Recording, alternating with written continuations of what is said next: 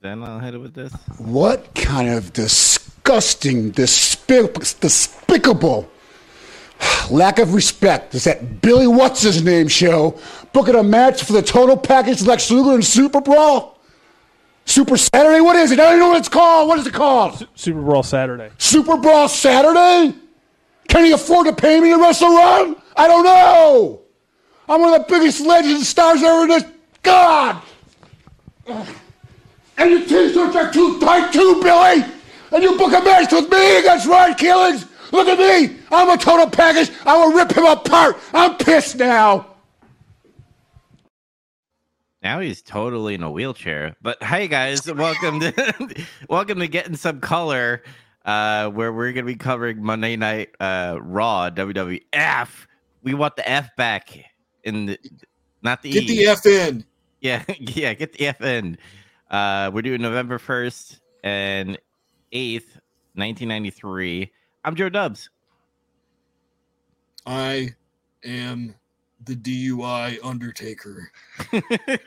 Sometimes when you drink and drive, you just might make hmm. the Undertaker. How, how did I already mentally block that out?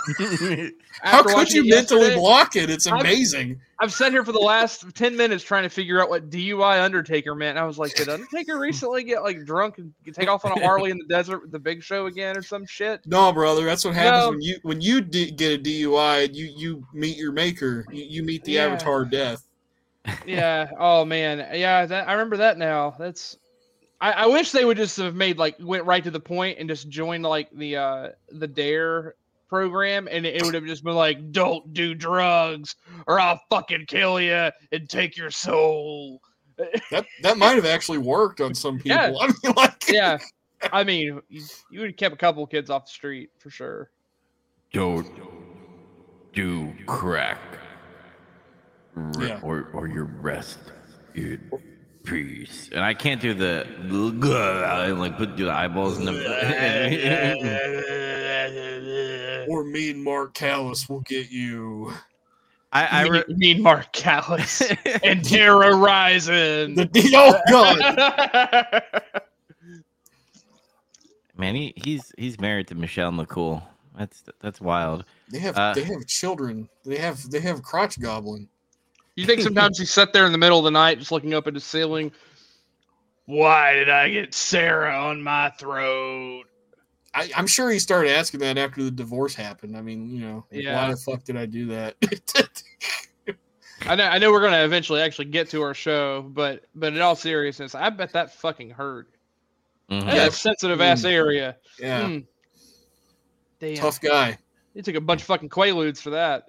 But anyway, I, took Joe's spot. Hi, I'm Chaz. Eh, Welcome to Getting Some Color. Woo! Yes. Woo! I think I did say Woo! get him some color. I don't, but Get yeah, we're-. What- the J double F. I don't I don't know why that came to mind. Uh, maybe because we saw him a lot in both episodes.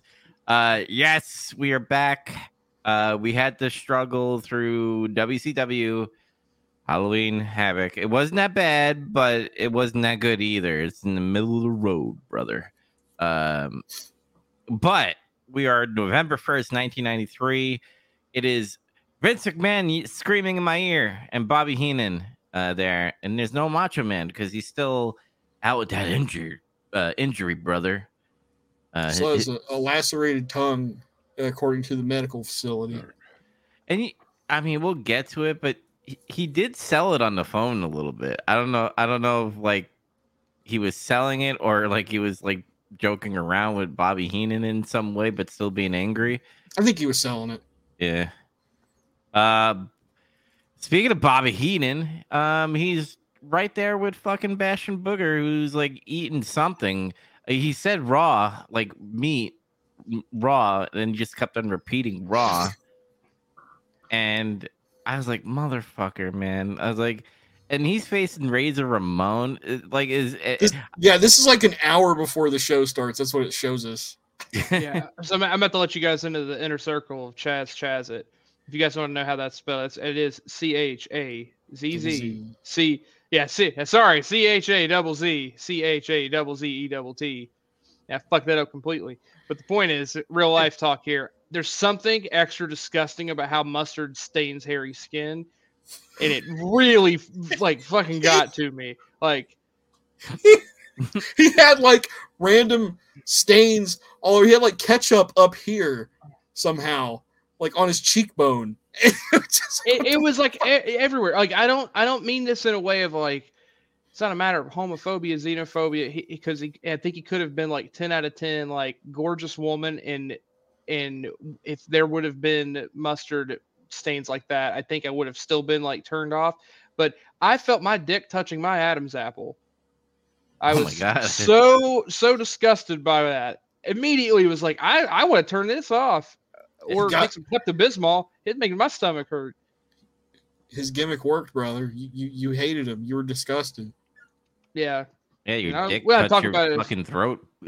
He's like, like he is like, what are you doing? You know you got a match coming up soon, and he's just like ignoring him while he's gorging on all this weird food. You can't even really tell what he's eating. And let me Uh, tell you now, the Dick Dick Adam Apple whole thing, I didn't. that wasn't that wasn't any shortcut. There was no blade job. There wasn't any armadillo nonsense with somebody coming behind me. The, I did that hard way, back through the stomach. I, I did that Marilyn Manson way, fucking broken rib and everything. Let's go. Oh, the biggest urban myth of the millennial generation. like guys, I, honestly, we can do everything. Seventh grade me and every other seventh grader at the time firmly believed that. I don't even know where it came from. Me either. but, Mm. but uh Bobby's like t- like Booger keeps eating, and then Bobby's like, "What? What is all this stuff anyway?" And he's like, "It's it's it's raw. It's raw." the raw intro just starts. It's like I, okay, I, I, I gotta admit, and I know it's gonna be cheesy for today because today fucking people are stupid, but I kind of miss these like kind of sh- like a Saturday night, Saturday Night Live kind of thing, just with Raw. It's Monday Night Raw, like that shit's funny. With Uh, wrestling. Yeah. know, yeah. Uh, yeah. It's, not, it's something about wrestling being a variety show. It doesn't have to all just be like super serious. I mean, mhm. honestly, that's what that's like one of my favorite things that I I would enjoy. It's like a guilty pleasure. Was uh, anything involving R Truth for Mhm. years. Oh That my man God. is fucking hilarious. I hate. I actually hate how funny he is because he's actually a, a pretty damn good wrestler. And that and the man ha- looks like he's twenty still, and he's like in his fifties. He looks great, and he'll never Black get don't to crack, have brother. like that.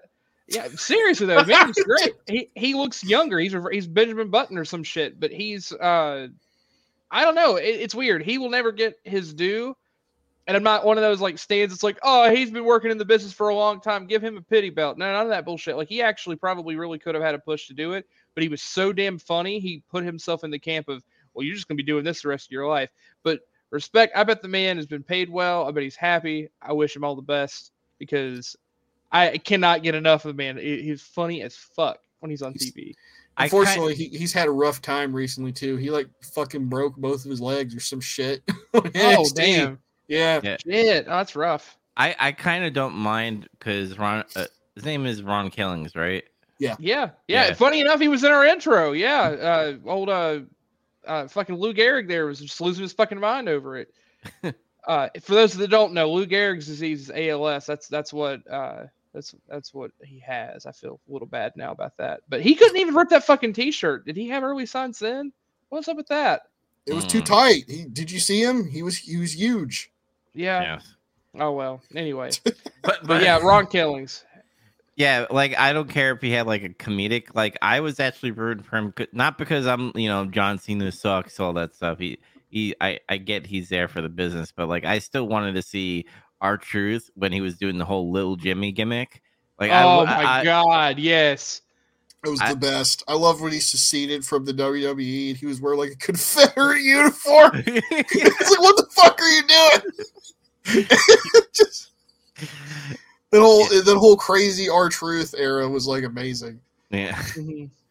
Oh man. But if you haven't noticed, we haven't got to the first match and yet, uh, because it's pretty much Razor Ramon versus Bastion Booger. Because usually there's a trend. Usually when the first match of Raw is the main event. It's like it's it's a banger of a match. Uh now I'm not blaming Razor Ramon. It's pretty much this piece uh, this fat piece of shit that in Damn. like the first part of the match because the first part of the match i'm like man, like Razor's trying, but it's so it doesn't look really good at all. And I think to the Mm. point Razor's like, fuck this. If I have to lift this fat fuck to do a Razor's Edge, uh, I'm gonna try. See, I thought it was the opposite. I thought, I thought, you know, Razor knew what he was getting into, and he's like, "Well, there's not much I can do with him," so he just kind of coasted through the match. hmm Uh, Yeah. That's the impression I got. Hear me out. I, I noticed the last couple of weeks they get Razor on TV. He's still like wrestling capable, and they, and they- you know, they're doing like live shows and stuff frequently and everything. I, I almost wondered if this point, like he's not like seriously hurt or anything, but I wondered if he'd had some type of minor injury or aggravation that affected him doing the Razor's Edge. So they were doing things intentionally to book him in situations where he didn't have to. Like, there's no way he would do it, so he wouldn't put himself in a spot where he would actually hurt himself or make it worse. Maybe. I- I, mean, That's, that's my brief doc talk, and I'm a total conjecture. I don't know, but it, it, there were a couple matches we've watched where that's happened. Uh, although there was the one where he he finished the match without it and then did it after the fact, but uh, there were a couple matches there where he's he's just not done it. he's Mhm. he's had a couple matches before, even when he was still a heel, where he didn't finish with that move either. hmm Like he'd finish him with like the back suplex, or he'd Mhm. choke slam a guy, and that would be it. Yeah, But Well, I mean, I won't. Like I said, I'm not gonna blame Razor because, yet, like you said, Zach, he's he's just going with the flow and and get to the finish, brother. Uh, but man, like them having to do Bastion Booger running, and it looks like it was like forced because like Vince wanted to, you know, make fun of him more uh, on commentary. Uh, and, and it's funny, by the way, like Bobby Heenan, usually he's on the bad guy side, but because he's fucking so horrendous and fat and, and smelly and sticky and all that stuff, he's like, oh, he he should win, but man, it, is that grease coming off of him? it's great. Bastion Booger looks like the show My 600 Pound Life in a flex tape advert in the middle of the night had a fucking baby and put it in television. And that shit didn't even exist yet. So time travel's real, and Bastion Booger's proof. the most unnerving thing about his appearance to me is like his peach boots. I don't know why, but like the it's like the whole presentation of him is like it looks like he's wearing like a duct tape singlet or some shit. yeah. Yeah, he's the, like- flex tape. That's he's wearing the flex Yeah, tape singlet. He's wearing, he's wearing a, f- a flex tape singlet. He's like fat and hairy and sweaty, and he's missing his front teeth, and he's he's drooling, and he always makes that yeah, yeah sound like when he breathes, like it's like a struggle for him to breathe. yeah. and like he has peach boots. It's, just weird looking. It just bothers me. You know those videos? I, I think we, we talked about this before in one of our episodes of uh, Big Trouble Little Podcast, which we do every Tuesday at 10 p.m. on all streaming platforms. You guys should check it out, uh, and, and podcasting platforms. Anyway, uh, you know that those videos where they're like, "Hey, focus on this," and they have you focus on something going on, but then like a gorilla fucking moonwalks across the back, and you don't see it because Yeah. you're like watching the basketball get passed around. That's that's Bastion Booger, his whole thing, and then he's got peach boots. I didn't even realize that till you just said it. Yeah. He's worn them the whole time, but it's like this time for some reason it bothered me even more. And I was like, "What the fuck, man? Like, what is with?" He has to have done. He picked these boots out on purpose. But- I For did any like. Pokemon fans, oh, go ahead, go ahead. I'll, I'll jump my Pokemon reference in a second. Uh, I was just gonna. jabs. I was just gonna say I, I kind of laughed when Razor Ramon was like playing with his man boobs and shit. Oh, was that funny. was that was really fucking funny. Yeah. he got mad. right. Oh shit! Uh, That that was pretty funny. That was a good way to start the match. Hold on, I'm I'm, uh, I'm pulling up. What's uh, with his entrance music too? Like we never heard his entrance music before, and it sounded like something from like a fucking horror movie when he came out. He, he did the whole. I'm the Booger Man. Yeah, then it was like you just heard like it it was like 80s horror synth, Mhm. like something's coming to get you, and then it was like like you just heard like heavy breathing or some shit. It, it was a bit haunting. Hold on, I'm just post this for the the boys here. You put you put this up real quick up up front for them since I don't have the posting powers. Uh, but if if that Pokemon were a real human being, it would put on the, the flex tape singlet and it would call up Vince McMahon in the '90s and be like, "Hey, I want to wrestle for you." That's Garbodor, by the way. It's it's just they they, they stopped getting creative. Trubbish, which is which actually is kind of a funny name. Um, Rubbish. Trubbish, little little cute little trash Pokemon walking around like, "Hey guys, I'm trash. I'm I'm Oscar ho- the Grouch, but worse." Hold on, I gotta I gotta des- describe this to people. Uh, so it kind of looks like cookie dough, but instead of the chocolate chip, there's like sprinkles in it, and it looks like in one of his arms there's like cigarette buds that are just coming out right there. Uh, and uh, in his face, instead of black face, he has like uh green face, but like with tentacles and shit. I Uh, think it's mold. It's the Yeah. rev- yeah, it's mold. It's the reverse singlet. He's got the reverse flex tape singlet. and yeah, th- He's got like a piece of string for his other arm. Yeah, yeah. I think that's uh, I, I think that's like the the uh, paper toilet paper roll after the toilet paper's off of it. Could or be. pipe cleaner. It could be a lead pipe. I don't know. That's Garbodor though. That's what Trubbish is. Trubbish is cute little trash Pokemon. He, he evolves into to Garbodor, which is literal fucking garbage. Uh, I mean, I, I don't know what else to tell you. Uh, spoilers: he's poison type. Uh, but uh, yeah, that if that were a real human, that'd be Bastion Booger. well, you need to catch wrestling one show. In one of your Pokemon games and call him Booger. It's it just seems like you have to do this now. Oh, I got. I do you one better. I I actually did recently catch one in the game that I uh, had been playing, and I named him Bastion There it is. because Booger's too on the nose. Yeah, I guess it is. Yeah, but I want people to know clearly where I'm going. This is a wrestling gimmick. Or you could like you have both. You know how you're like one of those trainers that has like every version of like the Pokemon. You have Uh, the first one Bastion, then the other one's Booger. yeah, there we go. Uh, I got one last thing to talk about Pokemon. I'm gonna g- capture a Machamp in fucking the Pokemon game, and I'm gonna call him Lance Archer because he wishes he was a champ. Um, so oh Oh, shit! that's don't don't hate him, my boy. F- Goro will fucking cut- fucking rip your arms off, man. You ever seen that video? Goro and Machamp fight to the death. And guess what? Goro fucking dies. It's brutal. I'll send you that shit later. Uh, yeah, Champ fucking wins. You'll mess with Pokemon, man. He's a hungry boy. Uh, anyway, we will move on to actual wrestling now. All right. Uh, although, I mean, this match was long, but I, I felt like the actual pace of the match was fine. Like, uh, basically, Razor starts off early with some rush down. I mean, for what he can do, Booger is. Is, is doing booger things where he's heavy breathing when he gets hit down, but he, he Yeah. manages to get Mm. to, to kind of overwhelm Razor. I think there's a spot like what two minutes in where he rolls out of the ring and he's he is huffing and puffing and shit. Uh, Yeah. I- oh yeah, that's whenever the straps have to come off because he's like something with his tit or something's going on. And I was actually losing my mind when this happened. Sorry, I know I'm I'm taking your spot with the play by play, but I, I promise it's worth it. It's fine. I I was pissing myself when uh, Bobby Heenan's talking about what his his fucking outfit's made of and the straps and stuff. Um, I don't even remember what the, the actual comment was. It was just he brought up something about he's wearing this like gray stringy thing. Ah, he's pulling it around his his underboob. Uh, that's actually Vince like saying something about it, and then uh, he's like, "What is that anyway?" And then Bobby's like, "What? You never seen anything like that? You you must like get around or something."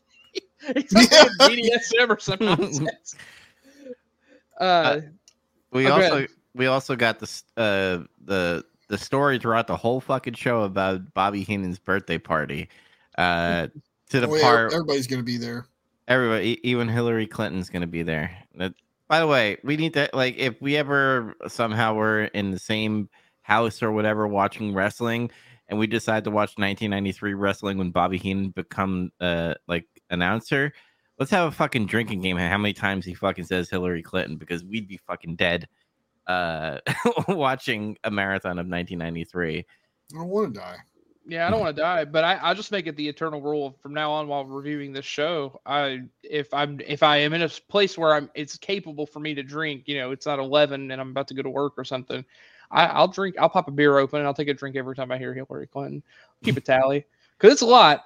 Uh, he also said Chevy Chase. I thought this was funny because 1993 Chevy Chase isn't doing a lot because che- uh, for people that don't know Chevy Chase, funny man. Uh, you know, was part of National Lampoons, did a lot of comedy back in the day. Took a big gap. Yeah, I was getting there. He took a bit of a break from things, came back, did Community, which is a great show, but then he kind of got pushed and muscled out of that because he's a giant asshole. Uh, so that all being said, uh, Bobby Heenan drops his name and says Chevy Chase will be there. And Vince McMahon says Chevy Chase, like I like he's like flabbergasted that he would come to it. And he's like, Yeah, what else is he gonna do?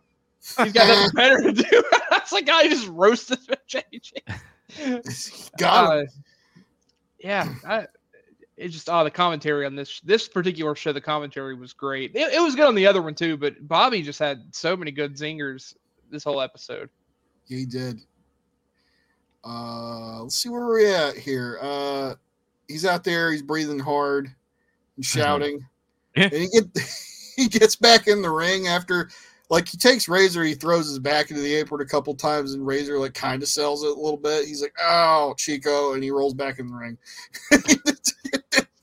Ow, Chico. uh, and then Booger they exchange blows for a bit, and Booger actually does a front slam. He picks the guy up like he's going to do something. He just falls on him. he gets two. And then Razor gets up, punched a few times. Then Booger puts him in bear hug a few times with some very half-hearted selling. Where Razor's going, ah, man, and just, but he busts out. He goes for the Razor's edge, but Booger backdrops him out of it. And then Booger does the teabag pin, where he's you're a fat guy, you just land on somebody with your nut sack, and that couldn't have been comfortable. Yeah, hit, hit hit him with that that Halo front pose before Red versus Blue's even a thing. But uh Razor somehow reverses it and gets a three. Hey, And that was it. Okay, I know I shit on Booger all the time, but props to him for having enough agility to get his legs like set up so that they could do that spot. Because like, like literally, I can imagine that spot being hard just in general, like to kind of like move. Uh, but he was able to like move his legs in a way wide enough that Razor was able to wrap his his legs back around and then flip him over. I, I just thought it was kind of real. It was a cool spot. It was, or or rather, rather not his his uh, legs, his hands. He did. He pulled his hands over. Um, so never mind. I take back what I said. That was that was all Razor being athletic. So yes, fuck Booger. I don't know. Like I told you, he looks like a pile of garbage. So I don't know what limbs are his and what limbs aren't when he's laying on people. You gotta Now, find the Chico. peach boots. That's where you know. Yeah, you gotta, you gotta find the beach boot. That's right. I think Bastion Booger though, like after he got pinned, I'd never seen a fat man like go so quick because he He got He rolled out. He needed to go get his fucking oxygen tank. He was dying. Like goddamn. Oh no, that man was about to shit himself because he ate seventy-eight fucking hot dogs before he went out there. It's raw, it's raw, and he gets back out there and he shit his pants. They're like, I- "What's going on?" And he's blowing out a bathroom, and they're like, "Is he okay?" And he's going, "It's raw, it's, It's raw." raw. His, his anus is raw now. But um, ching. Shing. um I I was a little because Vince always does this thing where if someone's eaten like a lot of food before a match, they usually like vomit, like Puke. puke and stuff. Puke, do it. He's gonna puke. I think Bobby Heenan also did a deep cut during this match when they was talking about food, and he said something about like make a turkey sandwich, hold the mayo. Apparently, that that's a deep cut on Vince. Vince has really particular things about food that he gets. He's like, I hate no, I hate mayonnaise, no ketchup. And so he, he- whenever he, they would go to like some fucking deli when they'd write TV and always say turkey sandwich, mustard, hold the mayo. That's all you get. Yeah. Yeah, Shit. it- like the whole thing with the burrito. Burritos don't exist. They're steak wraps. You just get steak and lettuce and tomato and no no condiments. But It's I didn't know that. I didn't. I didn't catch the deep cut though. I just you know sometimes like it's, that's what's so funny about. Uh, it's what makes Heenan so great. Just finds little ways to put little little jabs and digs in there at people, and I I love the whole goal of being a commentator in this. The the the true color commentating. Like Heenan is so good at his job, he doesn't actually have to do his job. His actual job is like the side quest of can I get Vince to laugh on national television? He's Yeah. just trying to get Vince a corpse in front of everybody when he's not supposed to. So that's all he does is just say random shit, but it's great because he's so naturally good at his job anyway. He's just doing both at the same time. Yes. he trips Vince though. You could tell because he's like, "What? What would you say? like repeat yourself?" and then he'd repeat, and he's like, "Yeah." and, that, and honestly, that's that's a testament to him because Vince is really hard to get to the break Mhm. on on camera. Like It's like Yeah. traditionally, that's been every story I've heard about him. I mean, you can also tell too when if if there's like a, a good stretch of time, like several seconds where Vince has not said or made any type of like grunt or anything, where he's just not said it a word at all, um, or there's like any silence briefly. It's definitely because he's like trying to hold himself together. Yeah. Like you catch like that, and he'll he'll say, "Oh, what?" And then like four or five Whoa. seconds goes by before another word is said, and then he kind of has to fill in the dead air. And it's because Vince is over there just holding shit together. See, he's human too. Yeah. Damn it! I'm not. Yeah, I mean, uh, again, it, it doesn't. We all pay being women there. to, to shut the fuck up when we have sex with him. It's it's not a big deal. He does what we all do. It's totally normal. I do I'm- what humans do. I'm pretty sure he held the mayo. Um, Somebody was holding his yeah. mayo. Shit. He he didn't hold the mayo, but he definitely made them sign a contract and said he held the mayo. Whoa. So, final thoughts. No chemistry. Razor seemed checked out. Not good. At least it was under 10 minutes. 3.8 out of 10. wow. It was Whoa. It was boring. It was slow.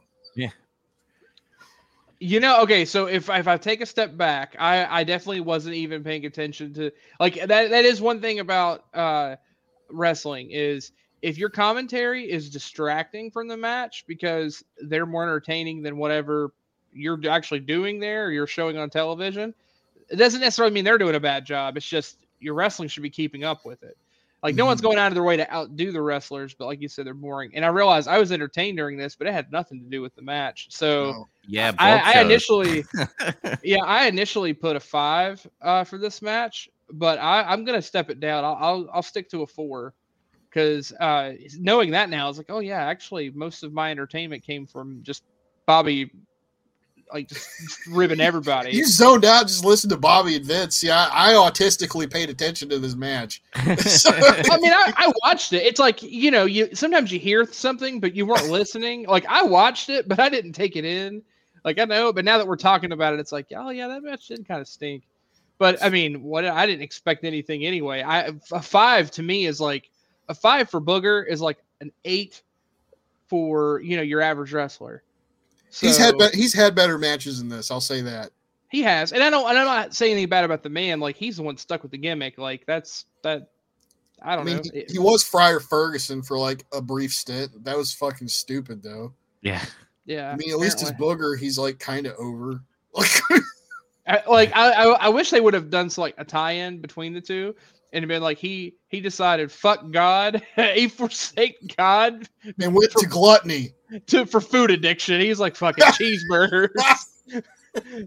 There's only one God, Ronald Food. McDonald.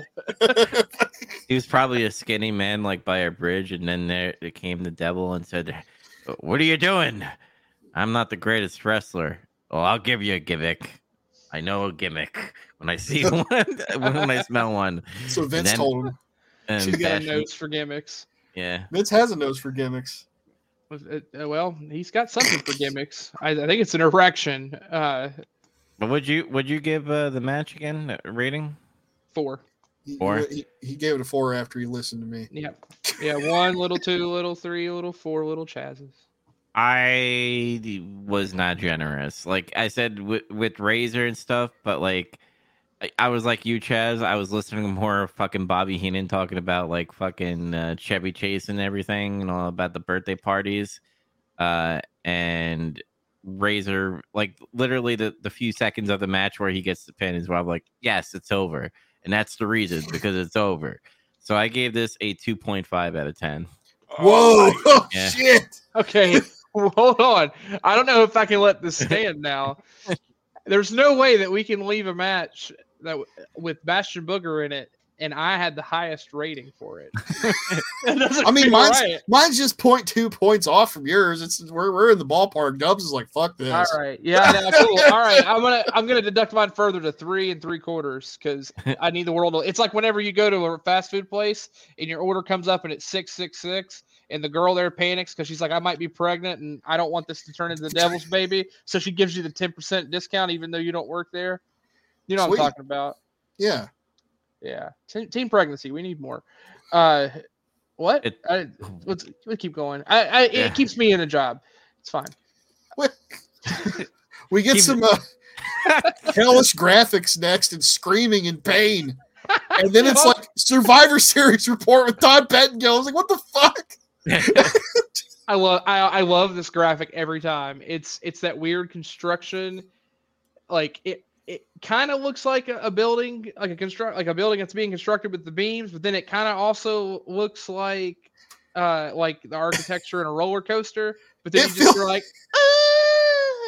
It feels like a promo for Mortal Kombat Conquest, like when you're in the fucking Nether Realm or some shit. yeah, you're in the, the crypt with a K.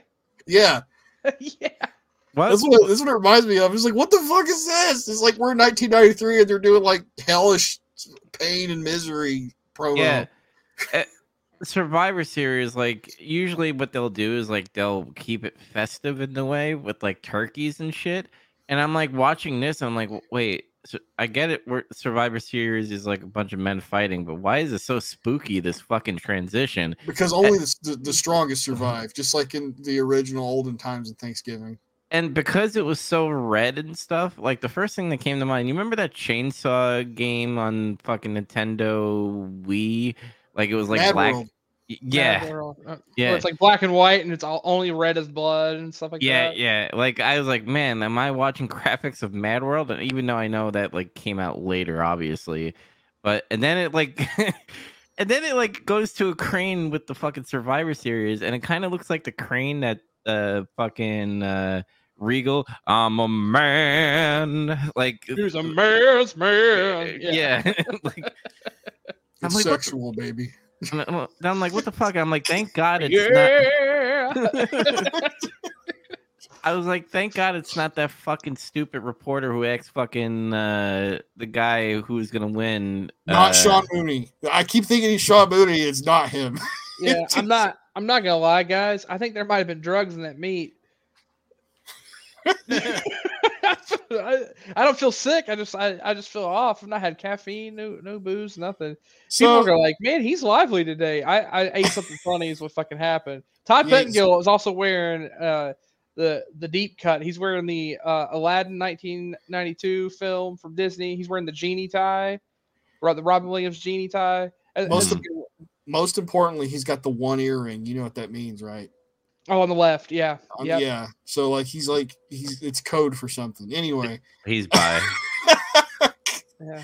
uh he starts talking about a fucking boxing pay-per-view that's getting ready to happen for some reason. And And he makes like an unfunny joke about like holding the t-shirt backwards Mhm. for the boxing pay-per-view that has nothing to do with the World Wrestling Federation. I was like, what why the fuck did Vince let this go?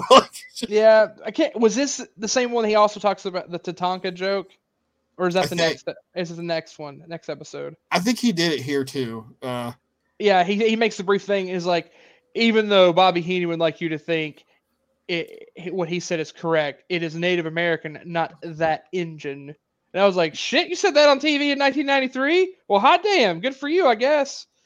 yeah, That threw me off. I was like, okay. And then he did. He actually, yeah, he said that first, and then segued to the the unfunny T-shirt bit. And I'm like, they're just trying to get this kid, kid murdered. He can't walk out of the street. He's gonna get stabbed. um let's see petting zoo goes on about the survivor series matches like Petting with zoo. the fucking foreign fanatics and the all americans and I, I can't i still can't believe they're called the ford fanatics it's just funny to me i don't know why just- and then just segues right into vince being in the ring with him and jim cornette's there doing a promo and he has an amazing dick tracy in suit on dude. Oh, But I- to, to go back real quick, they they do touch on an important highlight in his petting zoo spot um, about Tatanka being out, and the, the reason why Tatanka is hurt and they keep talking about him is because he got his ass beat and he got jumped by Borga. the, the Borga and the Fanatics, and they like beat him up, and then Lex tried to come out like ten minutes later because what was he doing? I guess he had to finish his coloring book in the back first before he came out and fucking help. So then he gets tackled by uh, the Canadians, uh, and he does. They do i know it's funny how the canadians like those, those Canadians come out and say, "Oh, not you, eh?" And they just tackle him. It's a shitty tackle, and they hold him back, kind of. Uh, and uh, Tatanka gets hurt. But more importantly, Tatanka took his first loss. So this man had Mhm. what a near two year or, or year uh, winning streak, and they just blew it on this. Like they are putting so much on Borga right here. Man, you talk about missing the boat completely. Like Wrong guy. this was the wrong guy. hmm The wrong guy. What were you gonna say, Dubs? Yeah, No, sorry, I- I, just roll with that. No, it's uh, uh, the you call? Jim Cornette. What I love about his promos is like he does his homework, dude. Because when he took that like passage about like fucking like your land, eh, like essentially your land is being taken, pretty much. Um, because he's like America, the Indians, you're done, or something along that line. Yeah, he he just said like it, there's a line at the end of this Agatha Christie novel, and he, he quotes it. He's just like, and then there were none. Like, how many people got that? Like, what the hell? Yeah.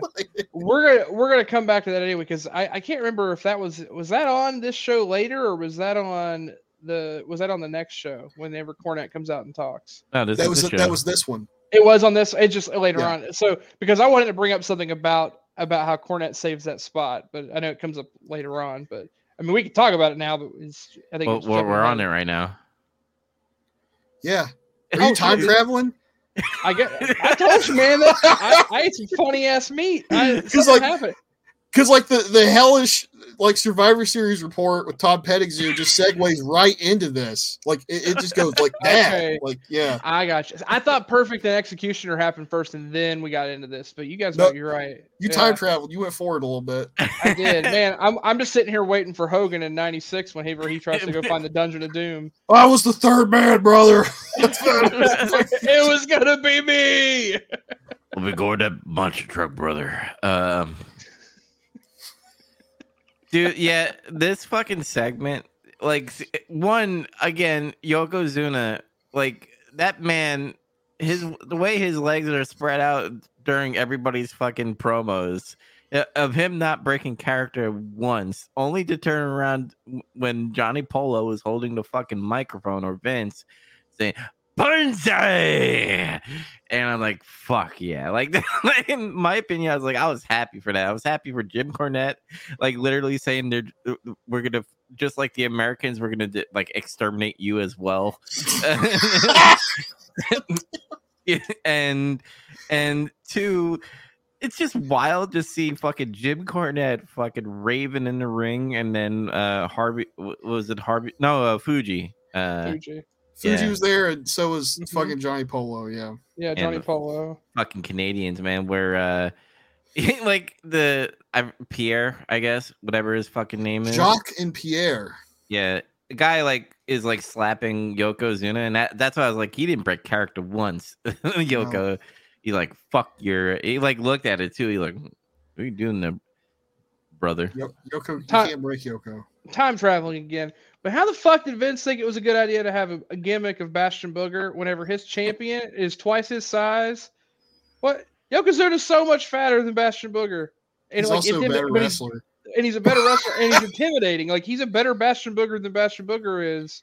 Well, Bastion Booger's just a holdover from the previous generation, and I don't know. You just wanted to keep him. He can be in the mid card. Yokozuna's not going to be in the mid card. He's too fucking shiny and new to be, and and good. And good. I guess that's true. So the mid card's got to have their their big fat guy that they need to beat. it's Oh, not Bam Bam. Bam Bam's fat, but you can't count him as being like you know an immobile fuck. No, So- because Bam Bam can fucking moonsault and vault off of shit and everything. Man could fucking move, man. Yeah, That's why he's got flames on his head. Um, but uh, Turbo. the turbo flames. I tell you the what though, the part of this fucking segment that made me go, motherfucker, just let Jim Cornette speak for you was Ludwig Uh-huh. Borga. Uh, Oh Like, yeah, it- dude, he he just pretty much said the same shit that he always does. The American dream is Will dead- die. will die, and I'm like, okay. You then- can't read and write. I will fu- defeat Scott Steiner because he can't read or write. What does it have to do with him fighting him? like, there's plenty of people that can't fucking read or write, and they whip somebody's fucking ass. That's stupid. Like, what the hell? Like, I mean, based on how he talks, he sounds like he can't read and write. So I don't really know like, yeah, like he kind of does. Like, if you didn't know what what Ludwig Borga looked like, and you heard him give this promo, and someone asked you to describe how he looks, the first thing you'd say, "Well, his eyes are fucking crossed," because that's how he sounds. He sounds like his eyes are crossed because he sounds like sounds retarded. He sounds like He an sounds like- AI generated Brock Lesnar promo. Fuck, I don't know. Like you know how like with the, the AI art's like the hot thing right now, and it all looks like fucking fake as shit. It's like soulless, and they can't draw fingers. They're like Yeah. fucked up, weird, wavy things. This is an AI generated wrestling program, pro, like promo maker. That's what Lud- he is. Ludwig Borga is a fucking Stretch Armstrong. Like every time I look at that motherfucker, I'm like, you could make that motherfucker into a Stretch Armstrong and call it a day. And I'm pretty Yeah. sure that's what Vince probably thought. I could merchandise this guy. I keep saying if that guy would just shut up, I don't know why he doesn't have a manager and just let somebody talk for him. He's solid in the ring. He's like a big guy that can work pretty good for his size for, Mhm. for back then. Like Yeah. I don't know. They, they just keep wanting him to talk though, and he's fucking terrible at it. Yeah, just don't let him talk. And it's so easy. You have so many great people that can talk for him. I mean, again, Cornette saves it because Cornette jumps back in, and Cornette even kind of like gives a little jab. Like he's like, "Yeah, and that's all great and all," but then, and then he just tries to dismiss everything he said. It's, Like, it's the equivalent of like him back. Good, good for you, son. Oh bless him. Anyway, I could just imagine Jim Cornette in his like monologue in his head. He's like, "You motherfucker, stupid fucking promo. Give me that fucking microphone." and then Oh after he's, he's like, "Yeah, whatever he said." uh, but yeah, okay segment. It was just nice to see Jim Cornette. He, He always saves. it. Yeah, he always saves it. uh, Video Let me- package of Borga and Scott Steiner. Yeah. Yeah. And then we get into the, the, the spot where Chaz time traveled forward. So now now we're caught up to him. Mr. Perfect versus the Executioner. And I just want to say we've seen the Executioner before, but it finally hit me. How can you be a guy named the Executioner and never win? Like, what the fuck do you do? it's not threatening at all. Like, So I didn't remember if we'd seen him or not, but I've I really really like the the the Dollar General Zorro cosplay with with the fact that his name is the Executioner, but like most of this match, he spent being held in like locked positions where he's like ah ah, ah! the Executioner being tortured. It was fucking funny. I didn't even think about that. Yeah, the Executioner was being tortured by Mr. Perfect. So in some weird way, I found I found a way to enjoy this because Mr. Perfect's like smiling and grinning, and he's just. And uh, to be fair, like the executioner finds ways out of it. Like there's several spots where he like finds a way to like pull like a, an underhanded move where the ref doesn't see it or an eye poke or something, and gets out of it. But then Yeah. Perfect just goes right back to it. And just it beats the, the hell out of this guy. He gave him a hip toss too, which is a pretty good hip toss. hmm Uh, Dude, I love this slapping. Like when every time he like he would like like, te- start counting in three, he like get up and just slap him. I my favorite part is watching the people's faces just like laugh every time he does it because you know Mr. Yeah. Perfect is. I, I think at this point, Mr. Perfect is just like, I know this is a squash match, but I just want to have some fun. So let me do this. pretty much. That, that was the best part of the match, honestly. We put him in that Indian deathlock thing. And yeah, it's like well, you, you lay down to relieve the pressure. It's kind of like the figure four. When you're in the figure four, if you lay flat on your back, it's supposed to relieve the pressure on your legs, but you can get pinned that way. Yeah. So he, he has to get up, and when he gets up, it's like Chaz was saying, he's oh, and then he just goes, and then he just falls right back down. Just- and he does that like three or four times, and it's like it just gets funnier every time he does it. I like the hot Uh, mic, the hot mic sometimes because like when they're uh like when he finally got to the ropes, the executioner, all you hear the executioner, get him off me. yeah. and then like he's Yeah. like I- think he made I think Heenan made a thing. I don't know if it's this or another match where like he could have put five more seconds to put some pressure on there, but that might have been a de- another match. I think it was a different match. Yeah.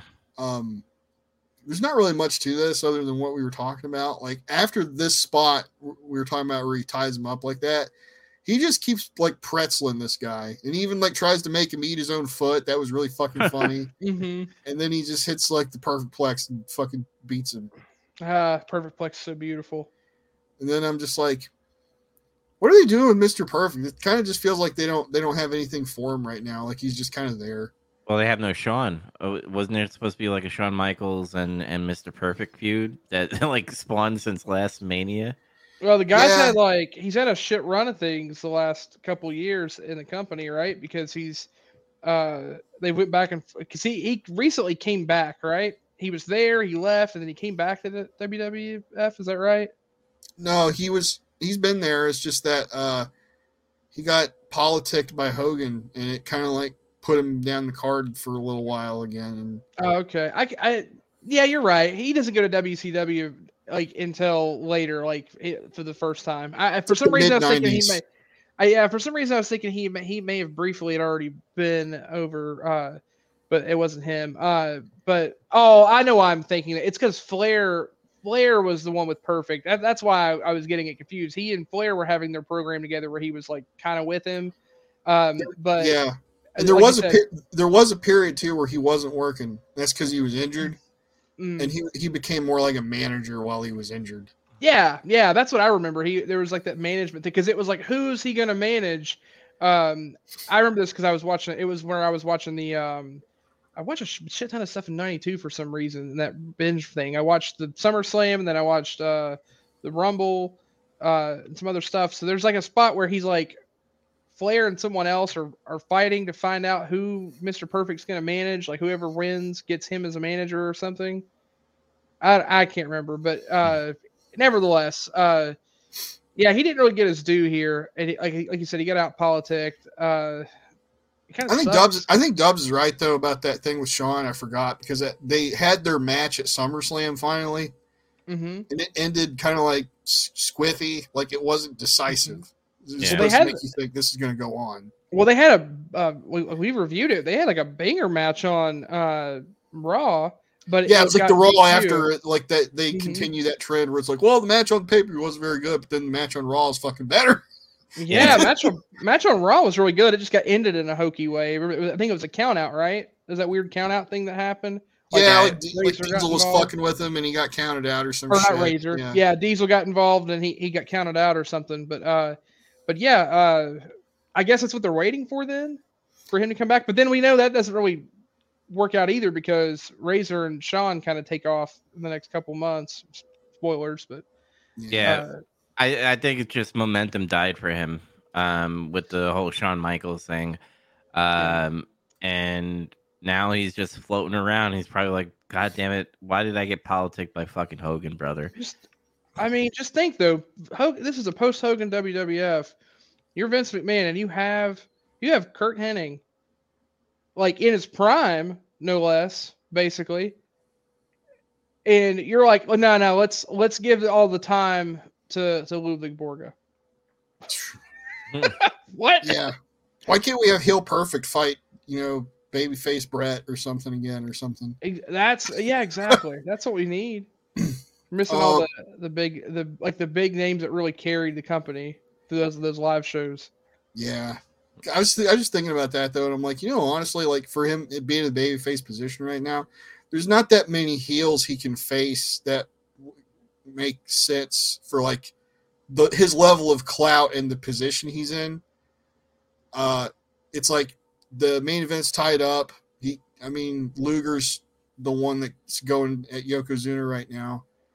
There's like nobody else. There's Bam Bam Bigelow. I don't know, but he's like pretty Yeah. firmly mid card. You ready for you ready for some fantasy booking? I'm gonna time travel. I'm gonna fix all this. The time travel to to retcon all of Mr. Perfect stuff. You know, Mr. Perfect's doing his thing where he is perfect and he's so great, and he runs into Papa Shango. Papa Shango curses him, and the curse makes him unlucky.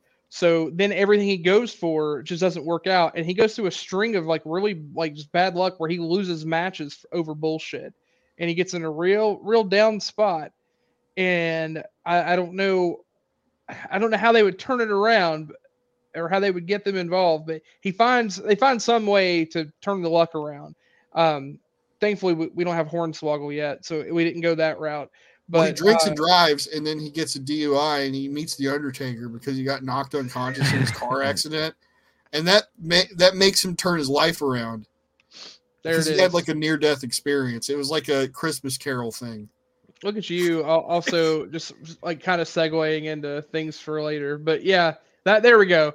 The the, the DUI Undertaker saves Curt Hennig, and then and then he goes on to win the, the championship. There it is. We did it. There. Yeah, damn. Squash matches, right? This is a squash. We're not like reviewing. Oh yeah, yeah. It's a long ass squash. squash. though. I'm reading here four minutes fifty one seconds. It's a long squash, but yeah, I didn't I didn't read it. Uh, J E double F J A double R E double T promo. Um, yeah. talking about front of- politics. He's Yeah, talking about I- the corrupt country music politics, and he's in front of Tootsie's Orchid Lounge, and I've been there. I was there.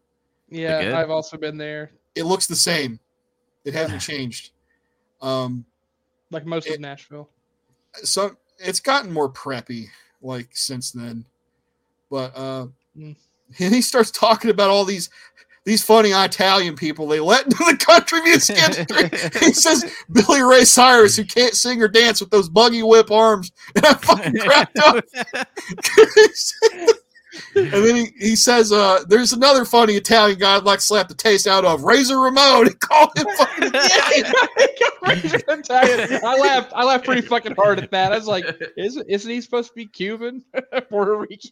I had Chico, and he calls him Italian. Not not Italian. Italian. Italian. Yeah, I got a problem with that other Italian. He can't dance either. Oh my god, Jeff Jarrett is fucking gold. I, I want to get him in the ring because these promos are starting to get like a bit long. Like we, this is what like the fifth one, and we're gonna get like the sixth one or something in a bit. Yeah. But they're funny as shit. So like, I'm I'm really torn. It's like I want to see him there, but you keep touring all. Of, I got. I feel like he's just gonna tour every like every like landmark in Nashville, Tennessee before he shows up on television. And by that time, Vince is like, "Ah, fuck it, I've given up," and he moves on. Well, I think he debuts in the the first Raw of December is like when he actually has his first match. Okay, So I we're- figured we're- it's gonna be soon. Yeah, We're gonna get a couple more promos from him probably. Uh, I'm this was okay with.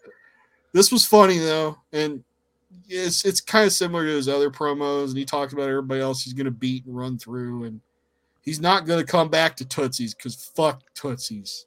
I Just just, lo- I just love his gimmick though. His gimmick is like, I'm a country singer that like hates the fucking business, so I'm gonna go to wrestling now. that's, that's exactly what I was gonna say. Is like no matter what he talks about or who he's gonna smoke, like he's he always talking about a different like set of wrestlers that he's gonna come and beat up and he's gonna become champion. But he always makes sure to get a deep, deep like layer of that backstory of how he was done wrong by the country music industry. He's gonna he's gonna like use the WWF as a springboard to fuck off and take over.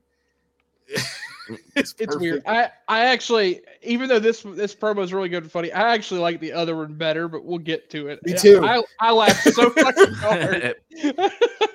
Uh, we get uh Smoking Gunns versus Well Dunn with Harvey Wippleman, and I was like, I can barely remember Well Dunn. Like I, I can't like I know they were a team, but I don't fucking remember a thing about them.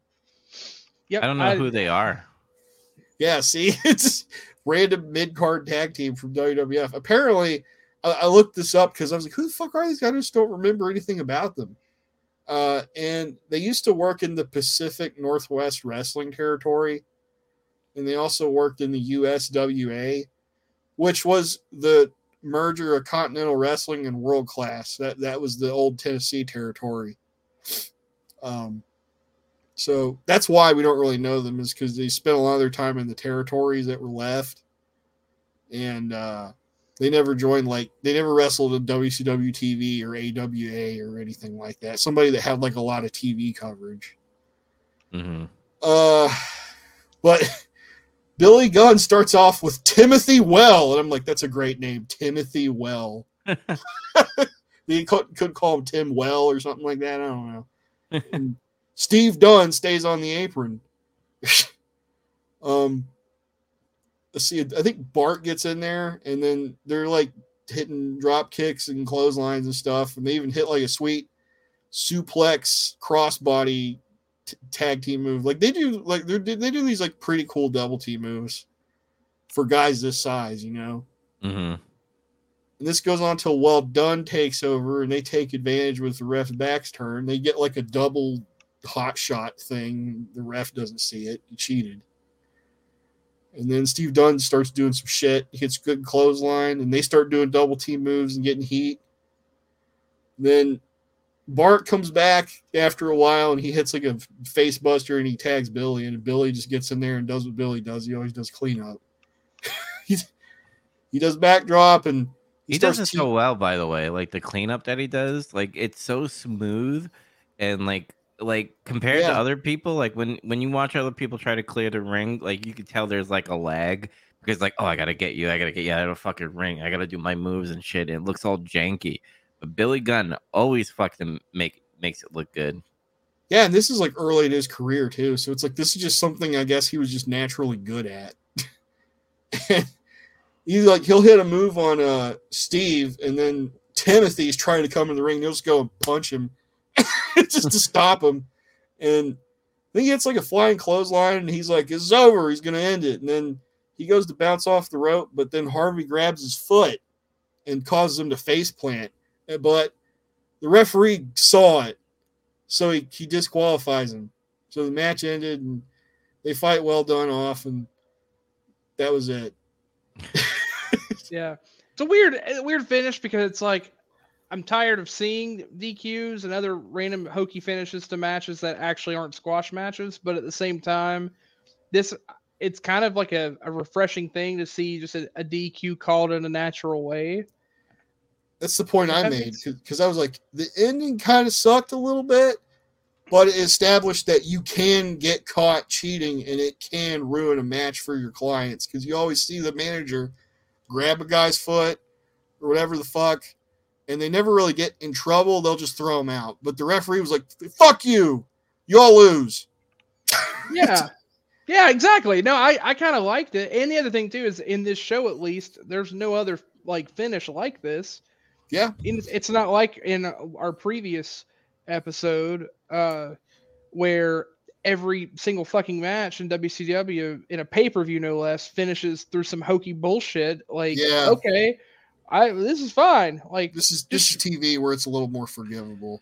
yeah This- exactly. Yeah the- but less is more. I just it's great that something It- much. it protects both uh, teams in my opinion because I guess because Well Dunn obviously I guess because they're there with Harvey Wippleman they're gonna be somewhat of a thing now for They're a new for- they're a new tag team as far as I can tell here. I guess uh, I guess essentially they're replacing the Steiners because the Steiners are on the way out and Well Dunn's I guess coming in um but it made the Smoking Gunns look good Well Dunn look you know good too because they're heels and that's how they do they cheat They they Uh, didn't definitively lose. They they I- got thrown out. So I Mhm. know that we hit we hit the beats of the, the actual match, and I know we'll get to ratings, but we got to talk about the most important thing that happened during this match, which again goes to commentary. Whenever they're talking briefly about Harvey Wippleman and Vince McMahon, like not a subtle way, but kind of subtle. Uh, I'm pretty sure calls Harvey Wippleman a pedophile. I must have missed that. and Bobby Heenan like confirms it. He says, "Yeah, oh, there's Harvey Wippleman. Uh, looks like he's still spending time in the J.C. Penney's children's department." I was like, "What?" No, that And- might that might have been a, a slight at his size. no, it But- was, but the way the way he said it, it sounds like he's he's saying he's like skeezing around there, and then Bobby slides in and says. Well, yeah, he is kind of short and he's small and he's short. But then Vince like doubles down on it. It's like, yeah, but he can shop. he can shop in the men's section. Like he makes it seem like why is he buying his clothes in the children's section? I don't care how small he is. That's weird. And I was like, that's a that's a really weird thing to say in oh my god maybe he's like larping as a fucking child to get fucking molested like a child that that's weird Whoa, That- that's Law and Order SVU shit right there. I wish I had Yeah. the I wish, I wish I had a button that said da-dun. Fun fact: that guy gets paid every time that that noise gets made, and that that man gets paid like an absurd amount of money every time that noise gets played on television. Apparently, uh, I can't remember where it was, but uh, they use it for some skit or something in one of the AEW segments, and AEW, like uh, Warner Brothers Discovery, had to pay out like hundreds of thousands of dollars to get to use it the few times that they did it throughout the Oh night when they did it. Like that guy gets paid a- like ass loads of money, could change the lives of, of fucking full on like cities i- in in townships through the money he makes through the sound of that noise. So anyway, yeah, there you go. If you, you have a dream, just ding ding. Make sound effects. Yeah, Yes. Tie to tie it up to the special victims unit. I will not pay you though. I don't have that money. That's, Um, that's why we make our own. Ding ding. yeah, ding. Um, so did you guys give this a a, a, a rating? Because I did. I Yeah. did too. Um, because again, I think they were trying to make Well Dunn into an actual tag team, and there was offense and defense on both sides. Uh, I gave it a five point two out of ten. Okay. Yeah, I I don't know. This is kind of what I've used to kind of decide how I rate matches. The first bar is the match needs to at least be five minutes long, or even if it does end quickly, if the match was a very like it wasn't completely one sided. Like if there was like a quick match, but it was like very like intense, and both people were going after each other, and it and it and someone just like got the, the edge over someone over some bullshit or ended over something hokey. I'd You mean like when Ming fights like fucking Mongo? Yeah, yeah. they just beat like the absolute- barbarian fights more Mongo? yeah, they just fight and beat the piss at each other in three minutes and it's over. Like that's Yeah. like it's not necessarily a squash match. It's just the match ended abruptly. But uh but yeah, this match was well over five minutes. It's seven minutes, thirty one seconds. Yeah. So yeah. And and again, it, it felt like both teams definitely got their shit in. So um I, I bring this up and I'm na- naming out uh, be, only because I think it's relevant for the next match um, to explain it. So I'm prefacing um, or doing Sure. some foreshadowing there. But anyway, um, I actually liked the match. I thought it was pretty good uh, for serviceable. Uh, I, to me, definitely the best match so far. We uh, actually it might have been the best match of both nights. I have to look back at my ratings now, but uh, I, I ended up giving it a five and a half. I say best match, and I'm like it's slightly above average. I gave it a 5.4 out of 10. Yeah.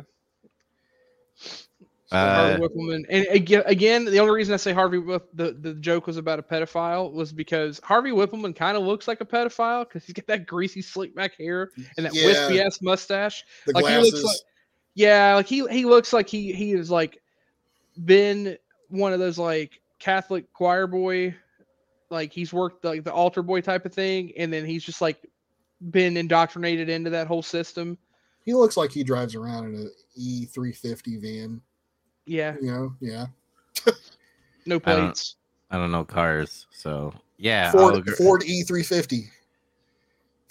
yeah i mean it, it's it's the pedo van it's the one that has free candy it's just etched in there on the side of the, the door No, no windows in the back end of it. yeah he's a time traveler Yeah. But uh phone call happened, right? In the the show, Macho Man called in and uh, that's when Bobby Heenan was making fun of him. Say suck his it, suck it. Yeah. Say suck it, suck attached three thirty times quick. okay i forgot that macho man had the tongue injury so when bobby's doing all that it's like is he calling macho man retarded or something i forgot it was a tongue thing i was like why is he talking like that the Macho Man. Ooh, yeah. he kind of he kind of sounds like he's trying to say macho man has down syndrome or something He's got too much energy to have Down syndrome. There's no way. Well, I, I don't know. I just I was really confused, and then I remembered the tongue injury. I was like, oh, this makes way more sense. I feel less guilty. Yeah, I mean, there wasn't that much to it. He just said, like, he'll be back next week, and then he'll be all over Crush if he's there, and he'll be back on commentary hmm after he had made fun of him a bunch. Yep. Um then we got main event time. Atom Bomb. Get it? Versus Harvey Whip with, with versus Harvey Whip with Harvey Whip. Dude, that was oh, I want to see that Uh, on this week's episode of To Catch a Predator, a professional wrestler kills a pedophile. yeah. Versus Virgil. Okay. yeah, The king of unlimited Olive Garden breadsticks. Fucking what? What? How come Virgil's pants always make me think, man, I need to get a haircut? Yeah, what the fuck? See, I thought that too. It makes me think of like a barber shop or some shit. It's weird. it's straight barbershop quartet fucking pants. He needs the straw hat. Why the fuck did he? Is, I I can't understand that dude's mind anyway. I don't know. Oh, I, I think he's yeah. I think he's a few crayons short of of the full box, and he looks like a carnival barker. So there's nothing you can do about that. Just It reminds me of Halloran from fucking The Shining. A little bit, a Yeah. little yeah, kind of. Maybe that should have been his gimmick. Yeah. And then somebody just sinks an axe into his chest, and that's how it, he gets out. But um, can you tell me why Virgil like? Did he go to- into business for himself for for a quick minute? Because like, how is he able to like take down Adam Bomb? Like, they're still building him up, and like, Virgil is knocking him down and doing slams and shit. I'm just like, what the? It did like an arm, uh, a hip He did- toss. He did an arm drag, yeah. And, yeah, not like an arm drag. I don't like. There's kind of a decent size difference between them. I don't know if it was because I, I don't think Adam Bomb's had a lot of experience yet. It could be something like that. Where Virgil's like, "Listen, brother, I'm the veteran. You're going. I'm going to call this match," and, and it kind of seemed that way based off of how it went because it wasn't that good, and there was a lot of spots where it looked kind of sloppy Yeah. hmm for Uh, sure. Instead of like playing to his strengths, uh, Adam Bomb's strengths, because Virgil has no strengths. dude. I, I know I make a big thing about AEW being ballet dancing, but I, I gotta admit, the fucking retarded of running the ropes and then like falling down and then jumping over, like I hate that so much. they didn't do it good. That, that's the Yeah. thing is there's a way to do it good. When you see Flair and Steamboat do it, it's totally fucking believable. Yeah, the problem is if you were already on your way down before your opponent turns back around from hitting the ropes, then you fucked up. Like it, you should be going down to the ground because you're trying to dodge the person, Yeah, not be, not because you're setting up for a spot. You're giving away that it's it's choreographed, right? right, right. That's the problem, and that's that's like the rule. That's a legitimate rule. If your opponent's back is turned and he still hits the rope, and you were going down, you've done it too soon. He should Yeah, be coming back like- at you. yeah. If you can't go down, you need to like run up to him real fast and punch him in the back of the fucking head or something because it's it, that's the only way to save it. but Yeah. uh, they started off and it was weird immediately. They tried to do the crisscross spot. I don't know what they call it. That's what I call it. Uh, but yeah, it's as like it looks like somebody is confused, and I think somebody was Adam Bomb. it, it we're just looked like, we're gonna do crisscross. I'm gonna go down, and he's like, hang on, what? And Uh. 'cause- and then he hits an arm drag and a drop kick, and then Adam Bomb goes outside, and he's just like standing there, like, what the fuck?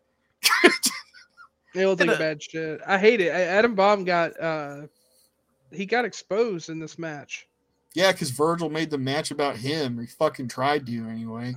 Mhm. Yeah, That- that's how it comes off to me because you know what he does after that? He dives. He dives to the outside like Adam Bomb's supposed to catch him, but it's like one of those deals where the barricade's too close to the ring and there's not a lot of room to do something like that. So he has to just kind of like catch him and then just drop him on the ground awkwardly.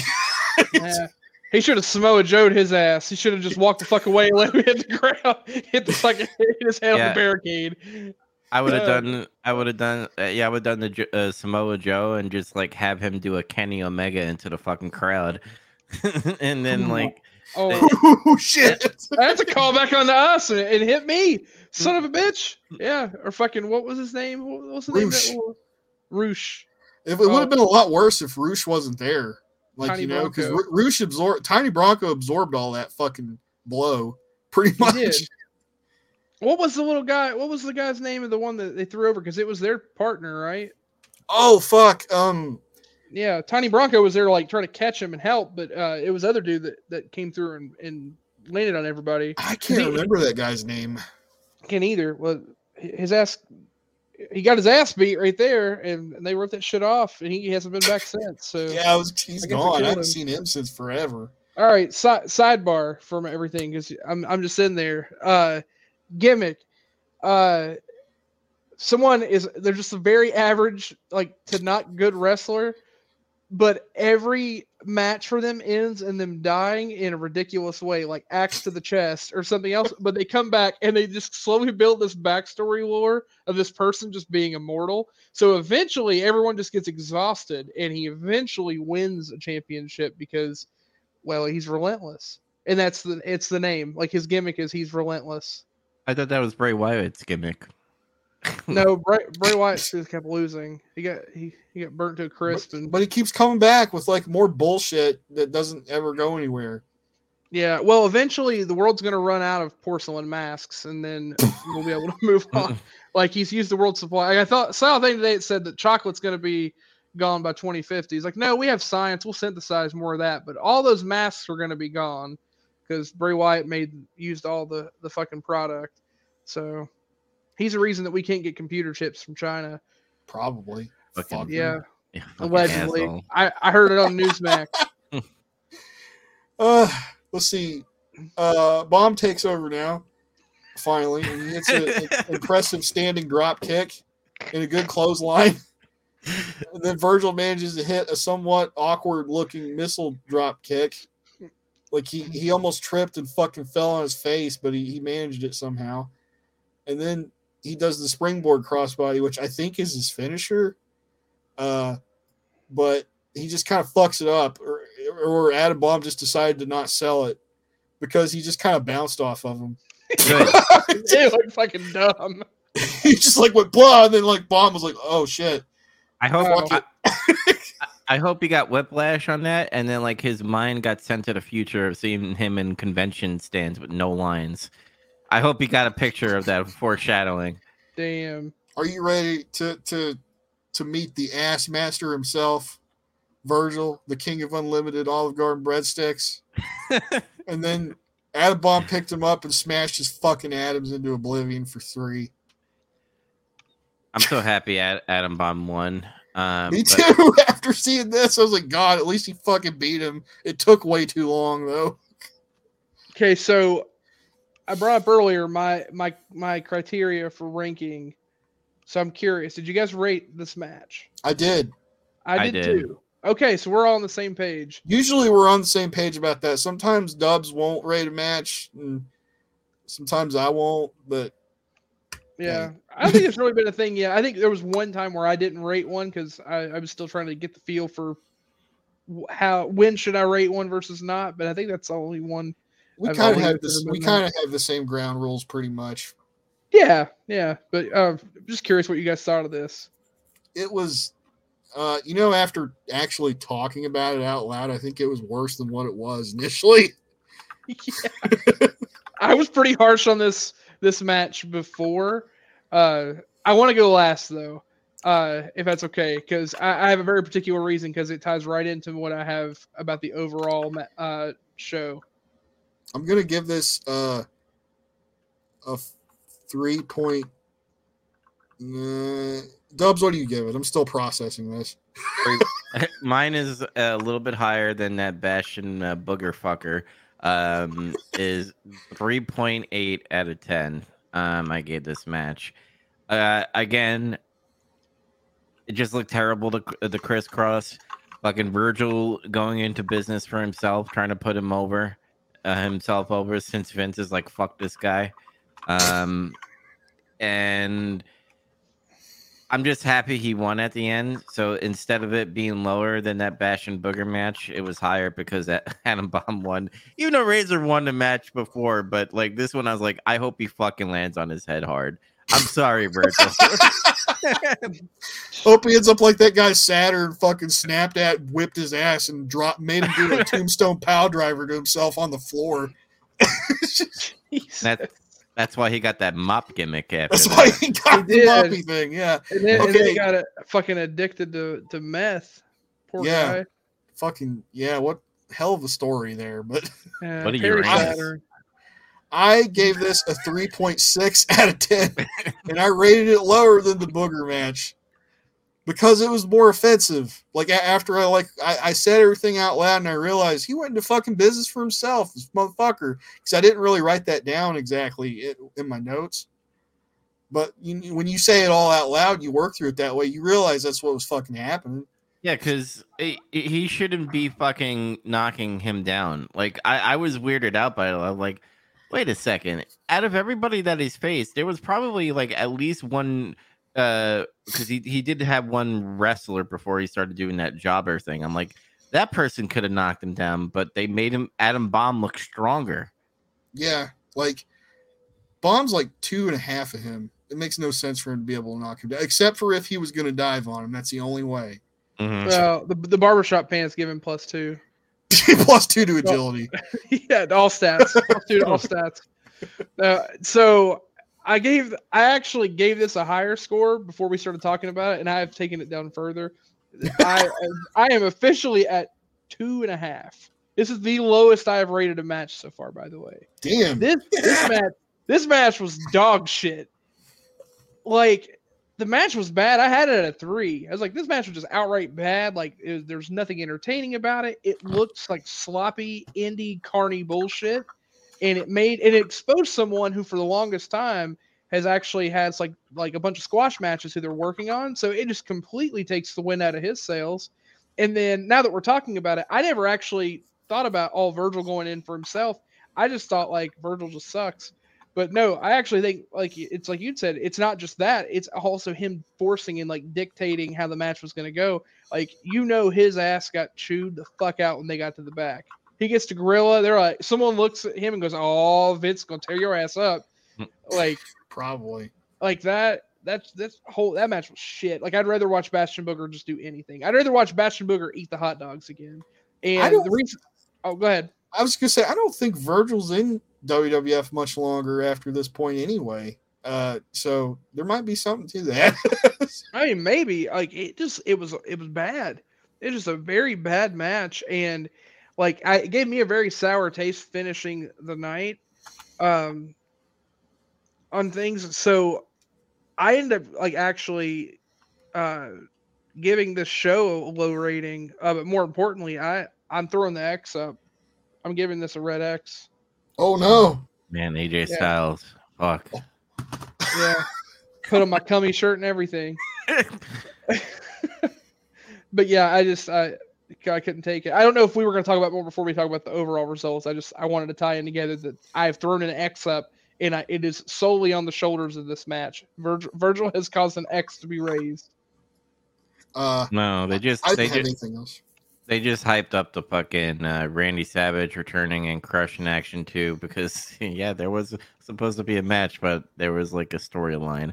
Mm-hmm. Um, and then Borger versus Scott Steiner, which I was excited because again, Borg is not that bad in the ring, but Scott Steiner will kill anybody no matter what. so which he proves uh, in that match. mm-hmm. so if I had to rate this whole show, and if I really look at it, the only good match was Smoking Gunns versus Well Dunn. Pretty much, yeah. I mean, and it was and it was it was average. Yeah, it was yeah, slightly above average. uh, I, I I felt retarded with Razor Ramon versus Bastion Booger. Um, it made you feel retarded. Yeah. Um, Why did it make you feel retarded? Because that's why I probably thought I should not drink any soda anymore. I don't want to end up being like Bastion Booger. so watching Bastion Booger makes you like reconsider life choices. Yes. you ever watch a wrestling match so bad it causes you to start a diet? just watch, just watch a Bastion Bastion Booger. You'll you'll do it because it's raw. Um, then Todd Pettenzu, I'm calling him that now. Blame Cornette for that. Yeah. Uh, I'm just gonna say it's a little bit of an upgrade because fuck that other guy, the Lex Luger uh, reporter that acts the bus driver. Who you want to win? I don't know. Maybe the person that I drive. Um, but the guy, was, the guy that pays me. Yeah, I hope he wins. So I get paid. and I, his uh, it's it's an upgrade and I kind of low key like his dumb jokes some, sometimes when he says stupid shit. Like he's really shit. cringe. The, the yeah. thing I like about Todd Pet- Pettingzoo is that he's really easy to make fun of. He's self aware cringe. Not like today I, where they are cringe, but they're like doing what they're being told. Uh, Todd Pettin's is just like I'm gonna be cringe because that's who I am. He has like really dad, really dad, really bad dad humor, and I don't even think he's a dad yet. Yeah. That's the thing. Now he's the Um, guy that like he, he's like uh Michael Scott from uh The Office. And they're like, Oh. "What do you want to be when you grow up?" He's like, "I've always wanted to be a father." Yeah, what the hell? That's totally his vibe. Oh man, I didn't even think about that. Yeah. the commentary saved the show kind of for me to have like interest. Like it, it if Bobby Heenan and Vince weren't having that bickering, I'd probably be sleeping. Even though I kind of messaged you guys, I was like, "This is kind of sleepy," and that's only because after they stopped talking about uh like bickering, I was like, "Oh man, I'm starting to nod off a little bit." Uh, but like the Mr. Perfect and Executioner, I was like, that was a fun squash watching him get slapped and shit. And then it Guy, just the guy who always gets executed, he hasn't executed anybody. yeah. This is gonna be my lowest rating of a show ever. I'm giving this 1.95 out of 10. what? Yeah. Whoa! Yeah. It wasn't that bad. Oh my god. The show you had the show rated lower than any of the matches. Damn. yeah. Uh, math doesn't add up. What? I'm doing I Steiner mean- math, brother. No, you All said. right. See, you said you were throwing up the X. Apparently, he threw up like two. God, you got yeah, you actually you literally threw it up. You vomited a giant red X. Well, it was raw. It's got a puke. Let wait, uh, let me I'm I'm I'm going to do 2.2. Maybe you'll change it more after listening to us.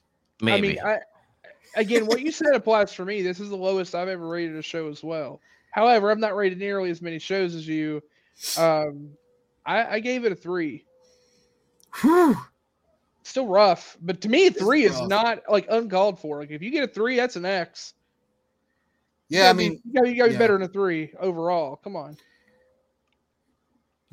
uh, so I said bit of a rough night because it is. Uh, you had Mr. Perfect Squash was fun. You had Jeff Jarrett's promo. Uh, those were like the the true highlights of the show, really. And Cornette's promo was okay with Foreign Fanatics. I've seen better from him, but he he has he brings that fucking energy and shit, you know. So that helps. Uh, and yeah, the the tag match was just kind of okay. Uh, Bastion Booger is just such an odd character in wrestling. It just made like I I thought about him a lot because this is the most I've seen him, and I'm just like I simultaneously find him bad, gross, but also hilarious. I don't know why. It's like it's like you watch something that you know is bad, but you kind of enjoy it ironically uh, Yeah. because he's just the, the fucking shit where he's pigging out and it's just like gross. His weird goddamn entrance music, his peach boots, his fucking flex tape singlet. I just thought then- of it. Ah, ah, ah, because he's wrestling. It's just like what the fuck. Now Dominik Mysterio is not fat and disgusting, but he he he's he's annoying in the ring. No, don't you dare! don't you dare compare him to my baby boy. And- Don't, don't Prison Mike is not nothing like him. Bastion He's a changed man. Bastion Booger was the catalyst to create the subreddit anti-porn. Like, like the man is so fucking gross. I there's not I can't enjoy anything about it. I can't like I enjoy the only thing I enjoy about Bastion Booger's character is getting to go on this show and and talk this much shit about it, knowing that he's not gonna get in a, a phone booth and time travel here and and sit on me. He can't fit in one. Yeah, like I'm pretty sure an episode of Sex Sent Me to the ER ended one one time with that teabag move that he uses. Like, but seriously, like, can't. All, all jokes aside, it, it's just gross. I, I hate it. It's my least favorite thing of all the things we watch. Overall, like, you know, and I wish I, I think that's going to change about it. later. I think you're going to find something that you're going to hate more than this. you know, uh, Diamond Dallas Page, if you're listening somehow. we need a DDP intervention. well, well, no, one for us so that we can be healed by his fatness, uh, and two, you Be should, healed by your fat.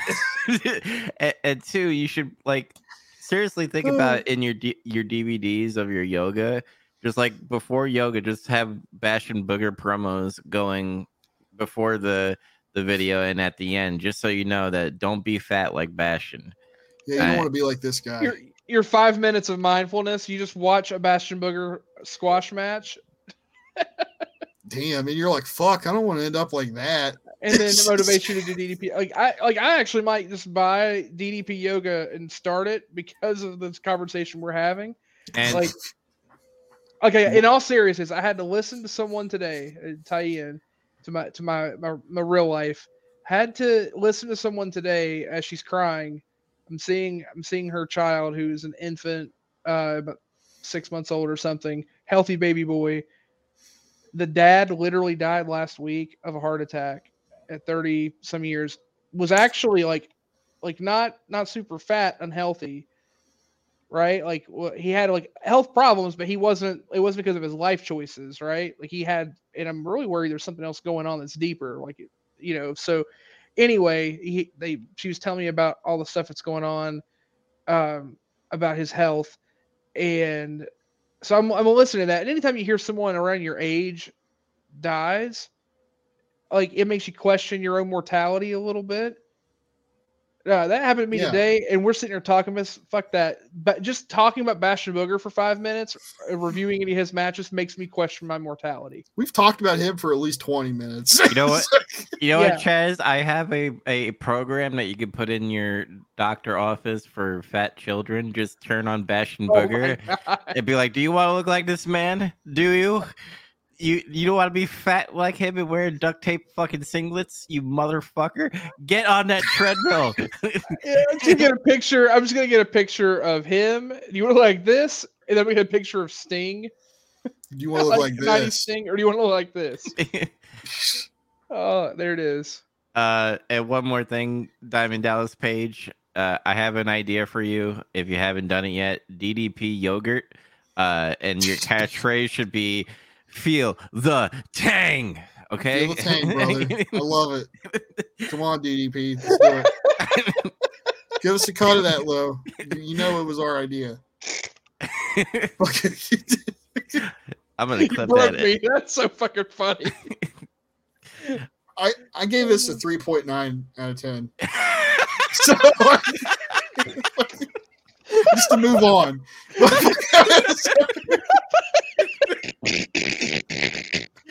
I fell out of a fucking chair.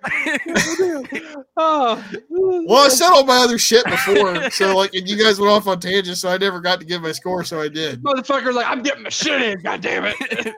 We have to get our shit and move on for Booger. We have to leave him behind. And we're caught in a space void. This is this is a rest. It's like It's the gravitational Roma. pull of his fucking mass. That's what it is. See? We got we got to escape. So, yeah, Bastion Oh my Booger God. is to physical health as Paul Roma is to charisma. fuck. There it Dude. is. oh my god, I'm dead. I could have went to Man, Harvard with these. They should have been a tag team. All right, everybody, you heard it. This episode sucked. Uh, and uh, Red. I don't know. I don't know if this is my lowest rated episode. It's probably down there, but I'm pretty sure there's another Raw or a, a, a Saturday night that I, I rated lower than this. There was a couple. I think there was one Raw that you went in the possibly late twos. I, it was either high twos or low threes. I'm sure of it. Mm, This is during the Rob Bartlett era. yeah, and by the way, That I you like so much. I know we're gonna get into like good wrestlers soon and like have some decent matches, but I'm like, oh man, I I haven't felt like this in a long time. Like, it kind of stung, it kind of stung me. I was like, oh, what, what happened here? I haven't felt crushing hopelessness like this since I tried to play Dark Souls. oh man, my my rib is still hurting from that laugh. Uh, Um, November 8th, 1993, Monday Night Raw. We have all three of our hosts tonight. Uh, dude, I love Macho Man. He goes all in, brother. Like, he was like looking in the crowd getting behind Vince McMahon, in front of Vince McMahon, look at Bobby Heenan really angry, angrily, and then go turn around and look at the cameraman. It was like he was on like double dose of whatever cocaine he was on. He was fucking on, and then Bobby Heenan was wearing a parachute vest. I'm sorry. Uh, uh, Ceaseless discharge just sounds fucking gross. I well, just- uh, sorry, I, I, I, I fucked it up. I, I, sent I a secret interrupted. message. I, I sent, I sent the secret message. I'll just read it out now. If Bastion Booger were a Dark Souls boss, he'd 100% be the Ceaseless Discharge. That's not a made up name. That is a real boss in Dark gross. Souls, in the original Dark Souls. Oh, the thing is fucking disgusting. It looks like just a giant STD walking around, like shooting out weird, like squirts of lava and cum at Ew. you. It's weird. Yeah, it's gross. It's as gross as it sounds. Uh, God. that was Bastion Booger. There you go. All right, sorry, Dubs. E- I- Sorry. everything you said is valued and treasured, and I want to hear all of it. Why was fucking Bobby Heenan wearing a fucking parachute? I think he was afraid that Macho Man was going to beat him up, and it was like the only form of protection he could get on short notice. But why That's- is he wearing it like a? Sorry, sorry guys. I'm I'm Polish too, so I'm allowed to say this. I'm half Polish and half Italian. Why is he wearing it like a Polak? Like, Uh, No, I'm pretty sure. I'm sure. I'm pretty sure the team that dressed him are the same team that rigged Owen Hart's thing. Fuck. oh, we went there. oh, That's a hard cut. that was, Uh, that, uh, was, that was rough. it was a uh, long fall. I don't Shit. know. Yeah, but Vince call, basically called him stupid. And Yeah. I also really liked the intro to this show. Uh, they did the Oh, 90s yes. sports montage music with the clips Mhm. and the really artsy transition when you see Borga and you looking directly at the camera and he does his shitty AI generated promo. Where he just calls Scott Steiner stupid and he cannot read or write because he's a stupid American. And then he turns this way or some shit. And then it transitions to Scott Steiner facing him. And it's like it fades him out and he fades in, but he's still kind of there, just transparent. Like he's talking to him, but he's not. And then Mhm. Scott does a promo. It's not a big pop up promo, but it's still a Scott Steiner promo. He's just like, I'm American and you're not, and I'm gonna I'm gonna whip your ass. He didn't say ass, but you know, he, he's not there yet. He hasn't had enough steroids yet. I've been I've been watching a lot of Naruto. For those at home that want to know that, you don't, but I'm gonna tell you anyway. And if you, you're aware of Naruto, Naruto has this giant spirit beast inside of him. I feel Uh. like that's what Big Papa Pump is. Scott Snyder, Scott Steiner had had the spirit beast, Big Papa Pump, inside of him, and it, it just eventually he just got overwhelmed. Like the the chakra of of, of Big Papa Pump just came out, and and the Big Bad Booty Daddy just took over, and that's what we saw those last years. I'm pretty Damn. sure that's what he says to all his genetic bitches. Uh, that Genetic bitches. that He's like the genetic freak. He has the, the freaks. I'm the Big Bad Booty Kage. I'm gonna put the Speak beast English. inside you. You don't know I'm the, I'm the big bad booty daddy. You don't have to worry about anything. He's like, yeah, yeah, yeah. Tw- 24 what do you say 24 uh 24 hours nine days a week baby it's like there's seven days in a week There's seven days in a week, Scott. but yeah, Randy was uh cranked and saying all hell's gonna break loose if Crush has the his, the guts to fucking show his face in the arena tonight. So you know, okay, we got like an an overhanging threat now. yeah we got that we got dark randy i dark randy is just i mean he's not like full on dark yet but he's he's getting he's a little edgy there He's coming back. yeah he's getting a little madman yeah. We got our match, which they set up at the the Todd Petting Zoo uh, segment. We kind of glossed over that part a little bit, where it was going to be hit Borga and, and Scott in a match, and whoever loses gets eliminated from their fucking team. uh, yes So it's non-GMO, dairy-free, sugar-free, gluten-free, keto-friendly, carbon-neutral, kid-tested, mother-approved Brock Lesnar, aka Ludwig Borga, versus Scott Steiner. Jesus Christ. that was, that was so fucking good You know, you know, it, if I had a time machine, uh, and I had you know influence back then to like say Vince McMahon, I have a uh, manager for Ludwig Borga, it would be Zach. But like you would have to say all that shit because Vince would be like, Good shit. Good shit. I mean, I, I would be his manager. But see, this is this is the point. Is like we've said, like you know, Borga kind of reminds you of Brock Lesnar a little bit. This and we made this analogy before, but like I just condensed it all. He's everything about healthy food that fucking sucks. And Brock Lesnar is everything about good food that's not good for you, objectively, but it's amazing. I think you You hit just- it. You just made vegetables make sense. Yeah, see? Yeah. And I hate Uh, it. It's, it's and the best part of that too is I hated Brock Lesnar as a kid.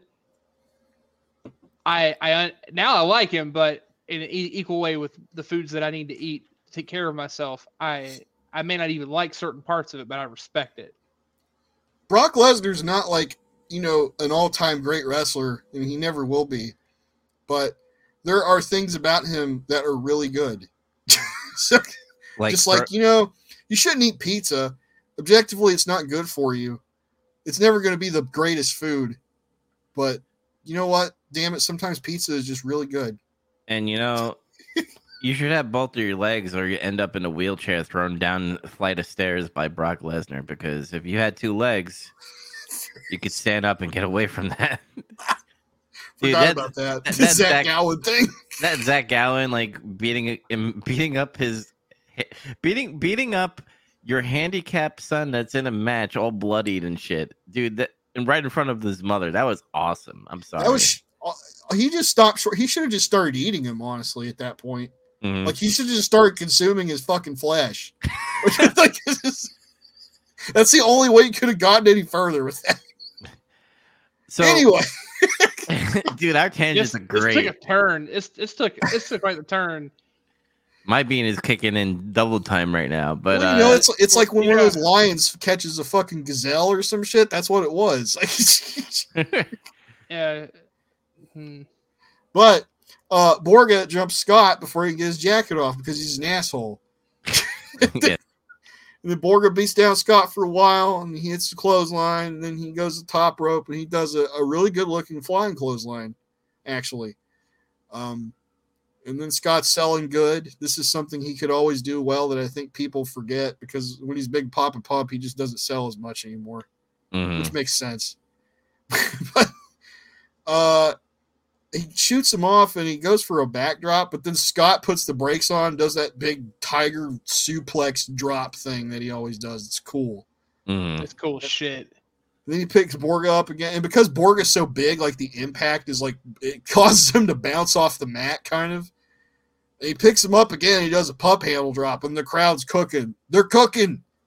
Sting's cooking somewhere too. He's out there cooking, but um, Borga bails out and he stalls for a while, and then he get back in the ring. and They lock up for a bit, and then Borga does headlock, and Scott Steiner shoots him off and does a big belly to belly overhead suplex. It made me scared he was going to drop him on his fucking head, but he didn't.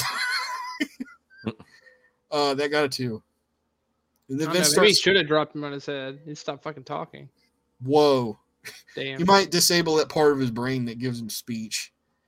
a little, little to the right. A little to the right. Uh, Vince starts asking Savage what he meant by like, "What do you mean by all hell's gonna break loose?" And then Randy just starts flying off the handle. He starts ranting.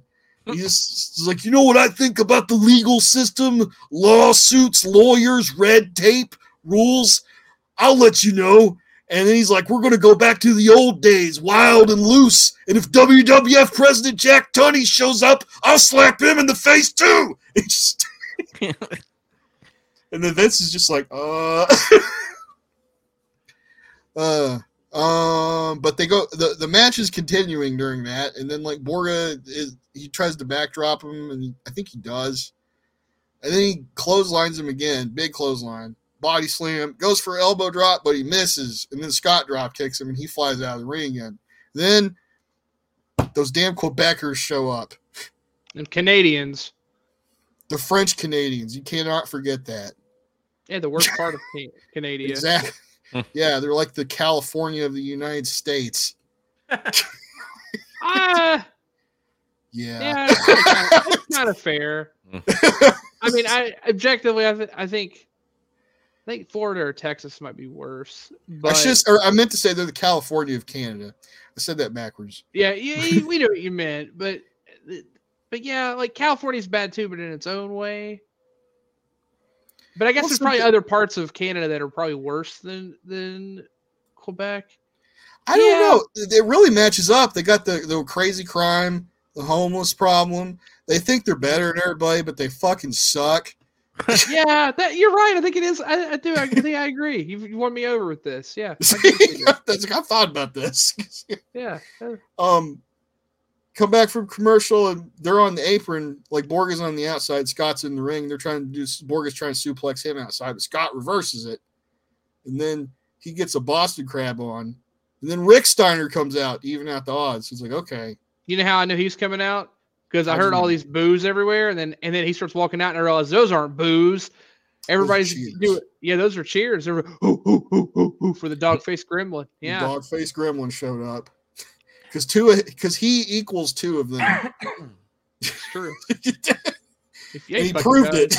So- what do you But, think uh, of the chaos? Like, it, eventually the match breaks down, and then we get that finish. Do you think that was a reliable? Would you rather see them one on one, like I don't know, both beating each other on the outside and be, both being counted out, or should it be? Or are they doing this because of obviously Survivor Series? They have to make it look like oh the teams are fighting each other. I think they did it as best as they could have, really, without having somebody lose. Because that's the thing. Is like, who's the fuck? It doesn't make sense for either guy to lose, honestly. Mm-hmm. So they just did this to to build the match a little bit more, to build more animosity. And I think it, I think it worked. But Yeah. Yeah, I think I Um, think to a point, it, it at first it probably started on on paper as they booked themselves in a corner, because like you said, it it doesn't make sense for either person to lose, and I actually don't as much, at least at this point, and because of why they're fighting, I don't like the just on paper the idea of Borga and Scott wrestling each other this early, because only because it's a, it's kind of a lose lose. You either have Borga squash Scott if, if there's going to be a winner, right? Like if Borga either needs to squash Scott to keep the credibility he's building up because they're putting this monster push on him, which doesn't work for Scott. It doesn't, and it doesn't make sense. Or Scott makes him look bad because he out wrestles him, which he totally does in this actual match. But then you let Scott beat him or, or nearly beat him, and then it makes Borga look bad. So like I feel like in a true match where they had a planned ending, it was gonna make one or the other look terrible, and they couldn't do that. But. The end goal wa- was always, oh, we need a good match to really have to hook people in at the beginning of the show because that's that's Raw's thing right now. Their stick is to put the main event first, and then just let the show kind of play out as it does. Um, and this would just kind of continue that and tie it in.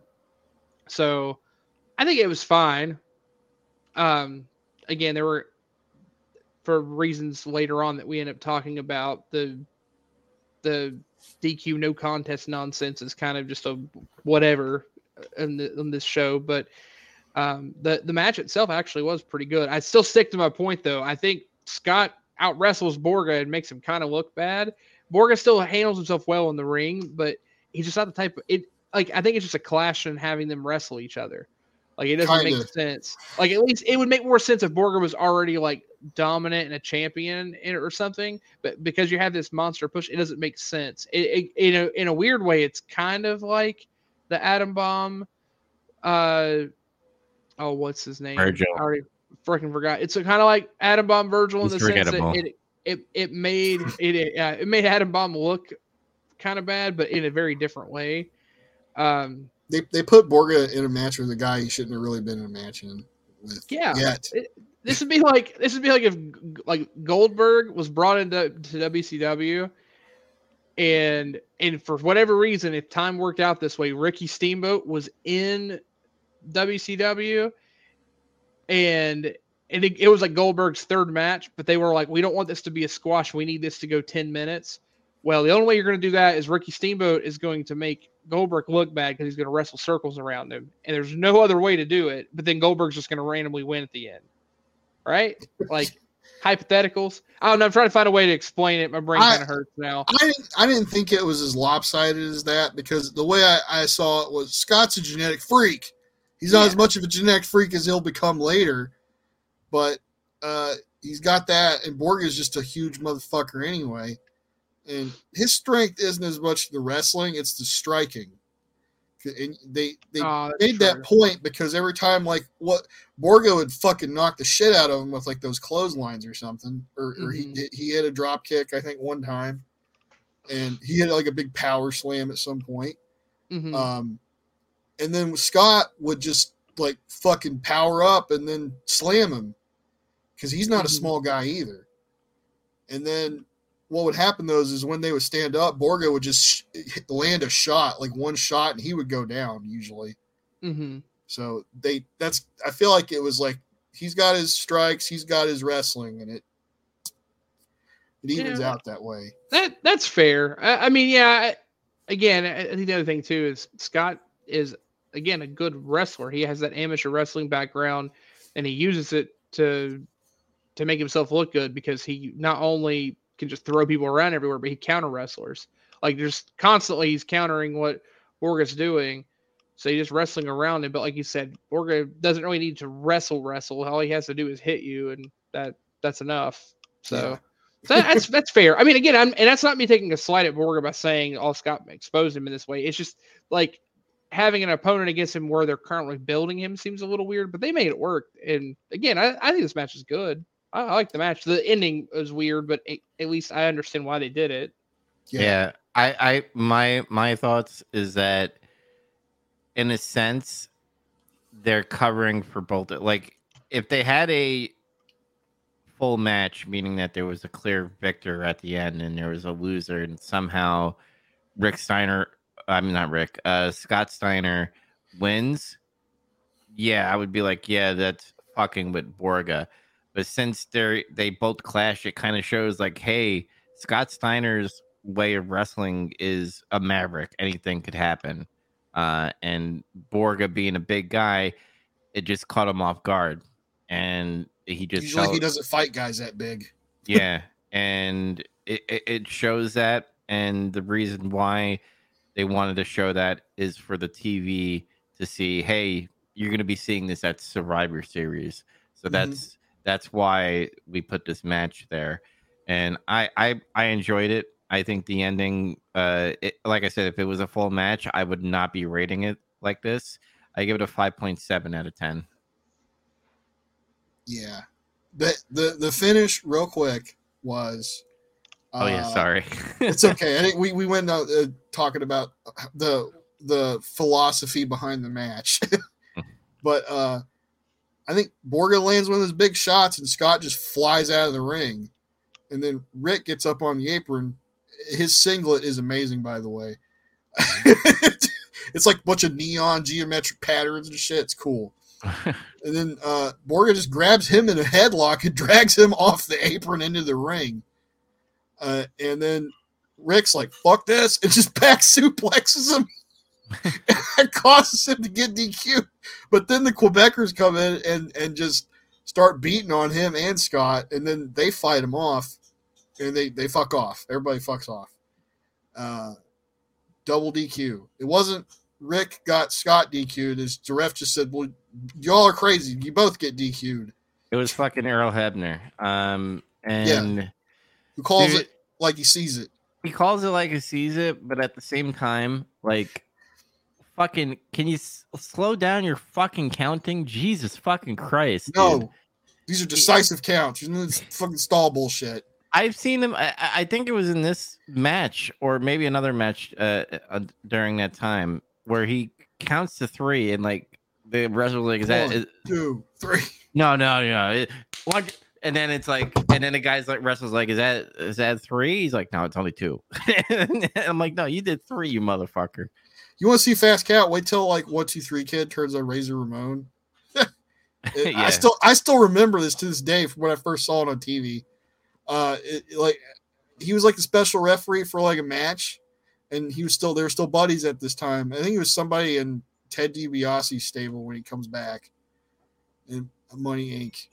Mm. And he counted him out really fast. It was literally like one, two, three, and he was done. And then Razor's like, "What the fuck?" He gets up like, "What the fuck, Chico?" So fast. I've never seen a count faster than that Yeah.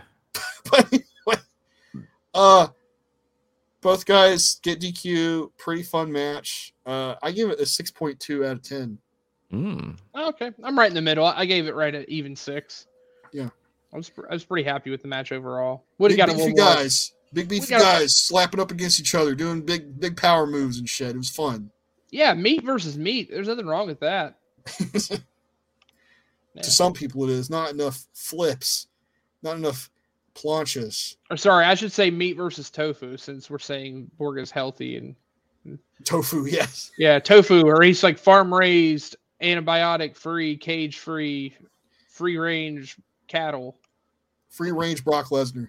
Free range Brock Lesnar. that, is, that is that really far, no no farm to table. That's farm to table Brock Lesnar. That, that summarizes all of it. it. Is farm to table the FTT BL. Uh, so we're back with Double J and uh fucking oh man, I just had a brain fart. God damn it, Nashville. I, I kept wanting to say Memphis for some reason because of Jerry Lawler, and I keep thinking about Jerry Lawler and fucking the Memphis territory. It's stuck in my brain.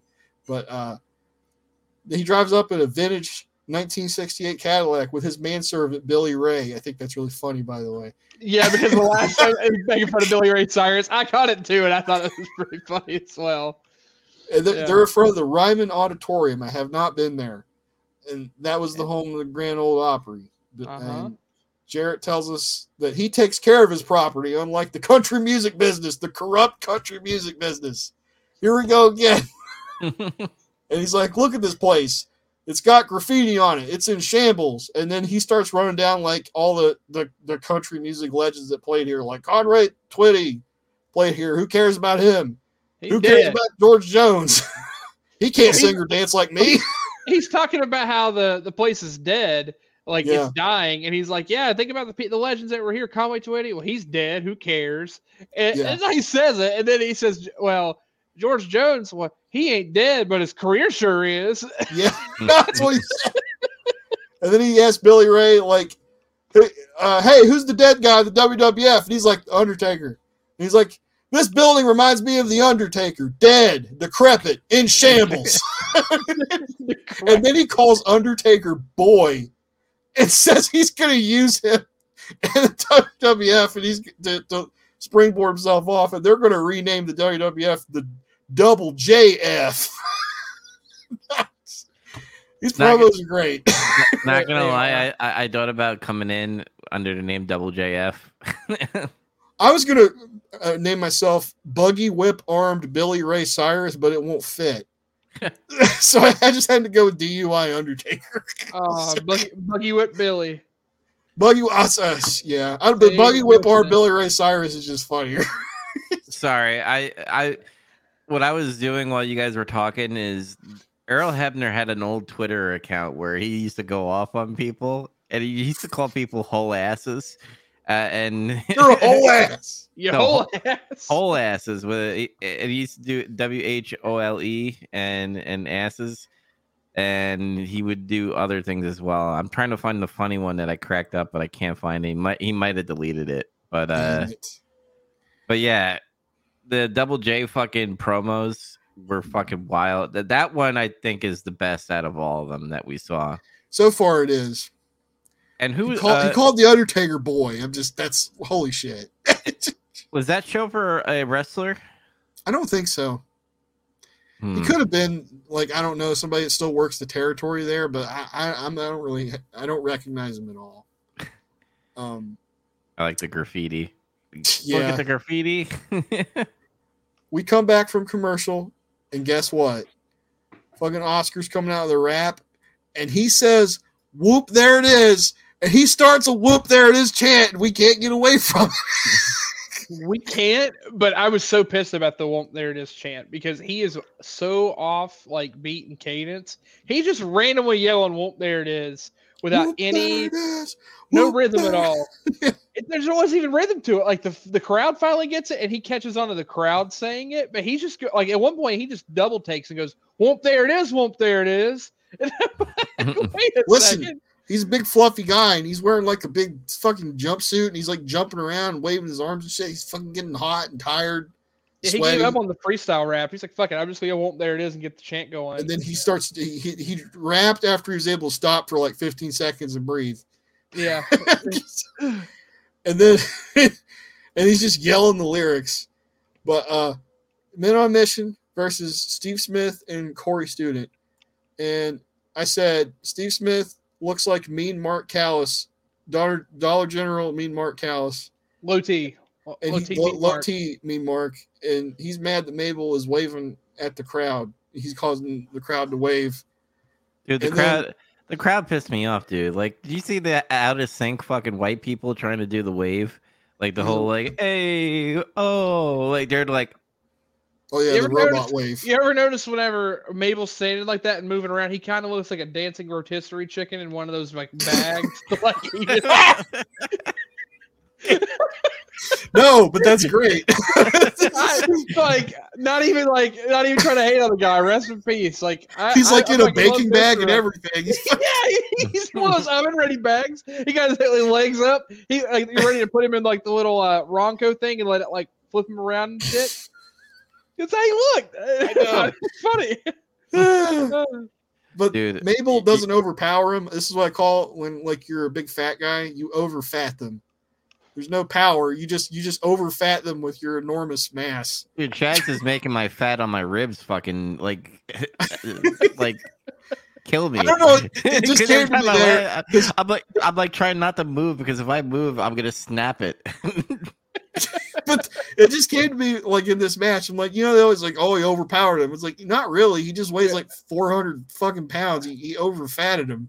Mhm. but Overfatted him.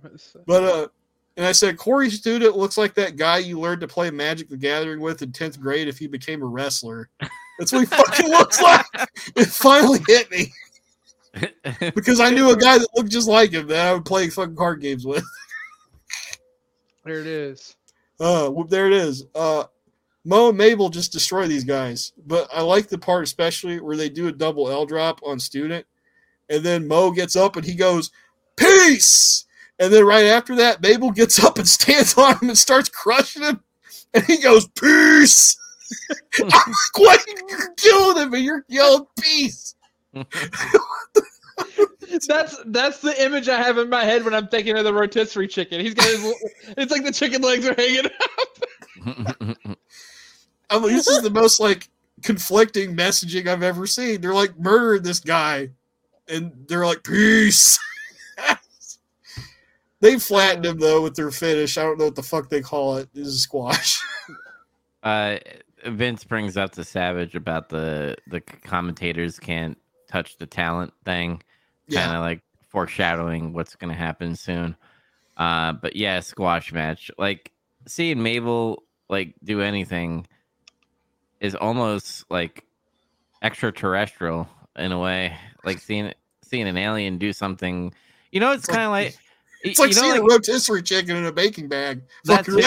That's what's. That too. It's kind of like you ever seen the movie Signs, where all the like Mexican children are just like, "See, Bobby, see, Bobby, look, look, look," or whatever in Spanish, and like you see the alien just pop out. That's Mabel for me. He's Why? just- I don't know. He's just an alien. He's not an alien though. He's Mabel. He's an alien to me. He looks like an alien when he becomes Viscera. Right now, he's just a big, fluffy, fat guy. Yeah. Yeah.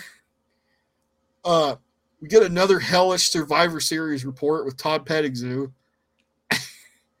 he goes over the card, which is like the, the main match they've been pushing, the Fanatics and the Americans, and then uh, the mid card baby faces, Razor, Kid, Marty, Mister Perfect, versus the mid card heels, IRS, Diesel, Adam Bomb, and Rick Martel.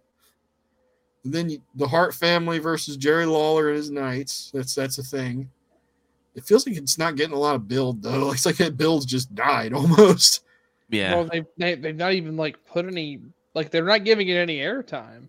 Like the, the shit they were doing to start it was like really good, and then it just like stopped. It just for some reason. Stu Hart's actually gonna stand. Yes, he could still stand back then. Oh, okay. Because uh, like, 'cause I he think looked- he kind of I think he kind of hangs on the post a little bit, but he he does stand. Yeah, because I was like, man, he looked like almost like super old sitting up in that balcony when they were doing that bit. So I'm like, oh, okay. Um, he's Stu gonna be in a had- corner. Stu Hart's had a rough life, brother. Mm, he can't help it that he looks 100. yeah. Uh, then we also get the head shrinkers, Bam Bam Bigelow, and Chaz's favorite wrestler, Bastion Booger, versus Mm. four doinks. I hope Doinks Madness. win. I hope all of them win. They're gonna win. Uh, because this is babyface doink now, and Vince is like fucking infatuated with that gimmick. Um, and we're also getting a real tag team match. Uh, the Rock and Roll Express versus the Heavenly Bodies. I was like, what? Or This is probably good. But this is for the Smoky Mountain Wrestling Championship belts. I thought that was kind of interesting. yeah, uh, that's well. Ever since they got Cornette to come in, uh, he was able to kind of talk his way into doing cross promotion with Vince, and he he just agreed to it. He's like, "Okay, pal, that sounds cool." um, and we got a good fired up promo from Bret about his match, and there's not like a lot to get into because he didn't really say anything profound. It was just a solid kind of I'm mad babyface promo, you know. I got my family is gonna be here in my quarter. my cats and the dogs too. And Stu's gonna be there. You're gonna see Jerry Lawler. Like I'm not. I'm. I'm I don't remember it very well, but like not saying it wasn't memorable. It's just it was good, but there was nothing profound that he said. You know. hmm Uh, he's come a long way in his promos though, even from like earlier this year. Remember? Because like you're kind of criticizing his early promos a little bit. And he- Yeah. I told you uh, originally he kind of had an issue doing interviews. He usually let Neidhart talk for him, and that's why he always wore the sunglasses because he would always dart his eyes around and look around everywhere because he was nervous. He finally broke himself of that, as you can see hmm but yeah. Um, We got a And we get- profound me- profound message from the Undertaker. yeah, we get another amazing out of nowhere fucking PSA with the Undertaker. And it's just him standing over a dugout grave with a shovel, the camera pointing up at him. And he's like, if you drink and drive, sooner or later, you're going to meet the Undertaker. And it's like a camera angle from the grave up, looking up at him. I was like, that's a sick shot, but it's funny. and that's it. It's just like the the starvation fucking PSAs, where he's like they're they're doing the thing to raise food for people in Africa, and he's just like, no one deserves to starve to death. That was real. That was fucking real, and I did not embellish that at all. That's I just- exactly what he I- said. now I just want promos that are like, please cough, only for 99 cents a day. You could feed this child or they will rest Rest in peace. peace. And it- it- I don't know. And I was telling him like you popped in like right when I was talking about this before we went on air. I was just like, why are they using the Undertaker for PSAs? Why are they using this character that's like the avatar of fucking death in wrestling to like deliver these PSAs? Why do, I, why do I keep taking drinks while you're talking? God damn, I'm gonna choke from that. That's so funny. I, why, why don't you use like a Bret Hart or fucking you know like Razor or Mister Perfect or One Two Three Kid or something? Why are you using Undertaker? Like the really easy PSA is to like say what they did, and that's fine. I was really hoping in like the deepest part of my heart that he was gonna say, "If you drink and drive, I'll come find you, and I will, I will make you rest in peace." I Like, will instead of- you. Yeah, like instead of saying, yeah, yeah, instead of saying that, like drinking and driving can kill you, he's like, if I know you're doing it, I'll fucking murder you. You know, a really effective PSA would be later, like is when Kane comes in, have him do PSAs with the fucking the, the voice box thing. I am. Oh man, Kane. Oh, if yeah. you do drugs, you'll be swept under the rug. I don't know. He'll he'll come up with something. We'll we'll figure it out. Yeah, burn in yeah. hell, but, but before you do, I'll fuck your dead body. You better not play with fire, or you'll get burned. Katie Vick, I still love your dead hole. That's what Triple H said. That was those unfounded rumors.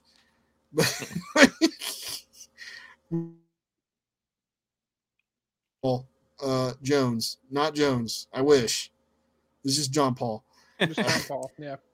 this is just a showcase for Martel. Is John Paul's a jobber, and he gets a little offense in. He gets he reverses some arm wringers, and then he does like a couple drop kicks, and he goes he goes a yeah, and he does like a couple headlock takeovers, but then Martel just outmaneuvers him and s- starts hitting some of his bigger moves, like he suplexes him, he does a back suplex, he does a gut wrench suplex, and then he slaps on that K back crab and finishes him off. Squash. Yep. I I do love see Rick Martel. More Rick Martel, and I'm fine with. Uh, Yeah, I'm ha- I'm happy to see him on TV again. When did he when did he start having a ponytail? By the way, did he always have that? Well, his hair was longer before, like from like the 80s and stuff, and I think he kept it long for a while, but he's cut a lot of his hair off. And he's kind of just turned it into like the skinny mullet. Uh, you know, it's a little bit more classy than than the, the big fat fluffy mullet. But yeah, uh, that that's where his headspace is at with his hairstyle right now, I guess. Rick Martel's got good facials. People can learn something there. He's got good facial expressions in the ring. Yeah, he's great at doing heel mannerism shit too. It's like like he does that thing like he'll he'll do this little spot where they're trying to do a backdrop or some shit to him, and he'll just cartwheel out of the way and be like, ah, yeah. He's just like, you fucking suck. And he starts doing jumping jacks. Oh, that's Um, such a classic. I, I love anytime someone like gets like away from the baby face or something and just starts doing jumping jacks in the ring. Like, haha, fuck you. I'm not even tired. That Yeah. shit is so funny. I love that. They need to bring that back more. It's just dicky Daniel- shit. Yeah, Bryan Danielson does it uh, every now and again. Even in the babyface role, he'll like Yeah. wrestle with someone and the other person's like sweating and tired, and he just looks at him and starts doing jumping jacks. Like, I can do this all day, bitch. And then, and then in reality, his head, the guy's head, he's like, "Fuck you, I'm tired." so, Savage is still agitated, and he says he's living on the edge. And there's no guarantees, and we come back from commercials, and he's pacing around at ringside, and Vince is like trying to talk him down. God, he sounds like he's he sounds like the fucking kid in the, the Pearl Jam Jeremy video. I'm waiting for him to fucking kill himself on television. it's getting weird, man. The- they unleashed a lion. Fucking. He unleashed a lion. uh, the recessed then- lady's breast. Fuck yeah, old old geriatric millennial music lyric jokes. Here we go. Always when he drinks. I I don't know. I'm, just, I'm not trying to make you spit spit I'm take. It just happens. Joe, Joe Dubs, can you like talk for two minutes straight so I can finish this Gatorade? Take over. no. Um, Okay, I'm gonna keep. Okay. So Vince, Actually, there I was laughing at the no. he like paused and went no. so Vince grabs onto him like he's trying to drag him back to the commentary desk, but just he, Savage just throws McMahon on the floor, and he charges after Crush, who's coming out, and he starts beating on him. And then just like a flood of fucking personnel just show up. AEW, they show up. WWE, and and stop him, and try to pull him apart. But Savage is crazy, and Crush is, is a big brother. He's not very smart, but he's big. and it just looks like a fight that's not supposed to happen. That's what that's what it looks like. it looked real. Uh, like Yeah, it, it looked like Macho like Macho Man it, again it, he made it look like he was really pissed at Bobby Heenan. He's like, "You say something, brother, uh, I'll deal with you after." Like he like warned him and shit. And then like he jumps, he takes uh Crush's head and literally crushes him on the stairs. Like that looked like it hurt. Like you made me bleed, like actually bleed. I'm gonna make you bleed, but I don't know if he did bleed. yeah. Vince and Heenan are like reiterating on commentary that uh, uh, commentary team members are not supposed to physically interact with wrestlers. And then I was like, hang on, stop. What about that time Savage entered the Royal Rumble, or when he fought Doink, or when he tried to slam Yokozuna? hmm I'm just saying, Yeah. it was it was okay that time. Or when he gets Um, challenged by uh he was challenged by somebody. I think Jerry Doink. Lawler. A Doink, yeah, Doink was one. Uh, fight continues on for a minute, and then we go to break, and then we come back, and it's Barry Horowitz and Bob Backlund. And I'm like, oh boy. Dude, when I saw Bob Backlund, I was like, oh man, they're just gonna fuck. They're gonna say fuck this main event. I don't I don't have anything against Barry Horowitz. He's okay. Bob Backlund is fucking boring cringe. And even Yeah. back in, in his day when he was WWF champion, nobody fucking liked him. Look it up. Yeah. So I'm gonna say something, and I don't know if it's just his haircut or it's whatever, but why in this why in this match in his just whole getup from head to toe does he look like he just came fresh off a hot gold medal victory in the Special Olympics? Like like- legitimately, he he looks like he looks like a little downsy. he looks like Op- it looks like Opie drank like a bunch of like fucking Pedialyte with steroids in it. and fucking grew and became a wrestler. I don't know. it- he, he looks like Opie got hit with the Rita Repulsa. Here it is. Make my Opie grow. Oh, there it is. uh, but uh, like they're they're just screwing around, and Bob's doing his super cheesy shit, and sometimes somehow overselling and underselling at the same time. Mhm. Only my back. I it's the first time I've seen something like that, and fa- thankfully during this match, some shit that's happening in the background kind of takes over. Dude, it And felt like sa- it, it Huh? felt like Resident Evil. Like you know when the cuts when it goes to a cutscene because the door is about to be bursted open. Yeah. Uh, it, it- they did that with, with Crush on the other side, where the door's rattling and like, like the zombies are coming out because it's just full of referees and Crush. Crush got his Yeah. fucking face paint by done by the lady that did the I like turtles kids face paint. brother. I like I like turtles, brother. Savage comes back though, and he starts ranting about how he's back and nobody's gonna pull the plug on him, brother. Yeah, and he makes sure to ask Heenan if he's got something to say to him, and asked him about making fun of him the previous weeks, and he is like, "It was just for laughs. I didn't mean any of that. I wasn't making fun of you saying you had Down syndrome." Like, then uh this shows the backstage footage you're talking about where Crush just busts out of his locker room that they locked him in. And uh but the joke's on him because he thinks he's gonna go out there and get savage. But the, the funny thing goes with Sav this is shit that they don't do anymore either on TV. If somebody sees something happening on the monitor on the TV show or like the Titantron, he reacted to it.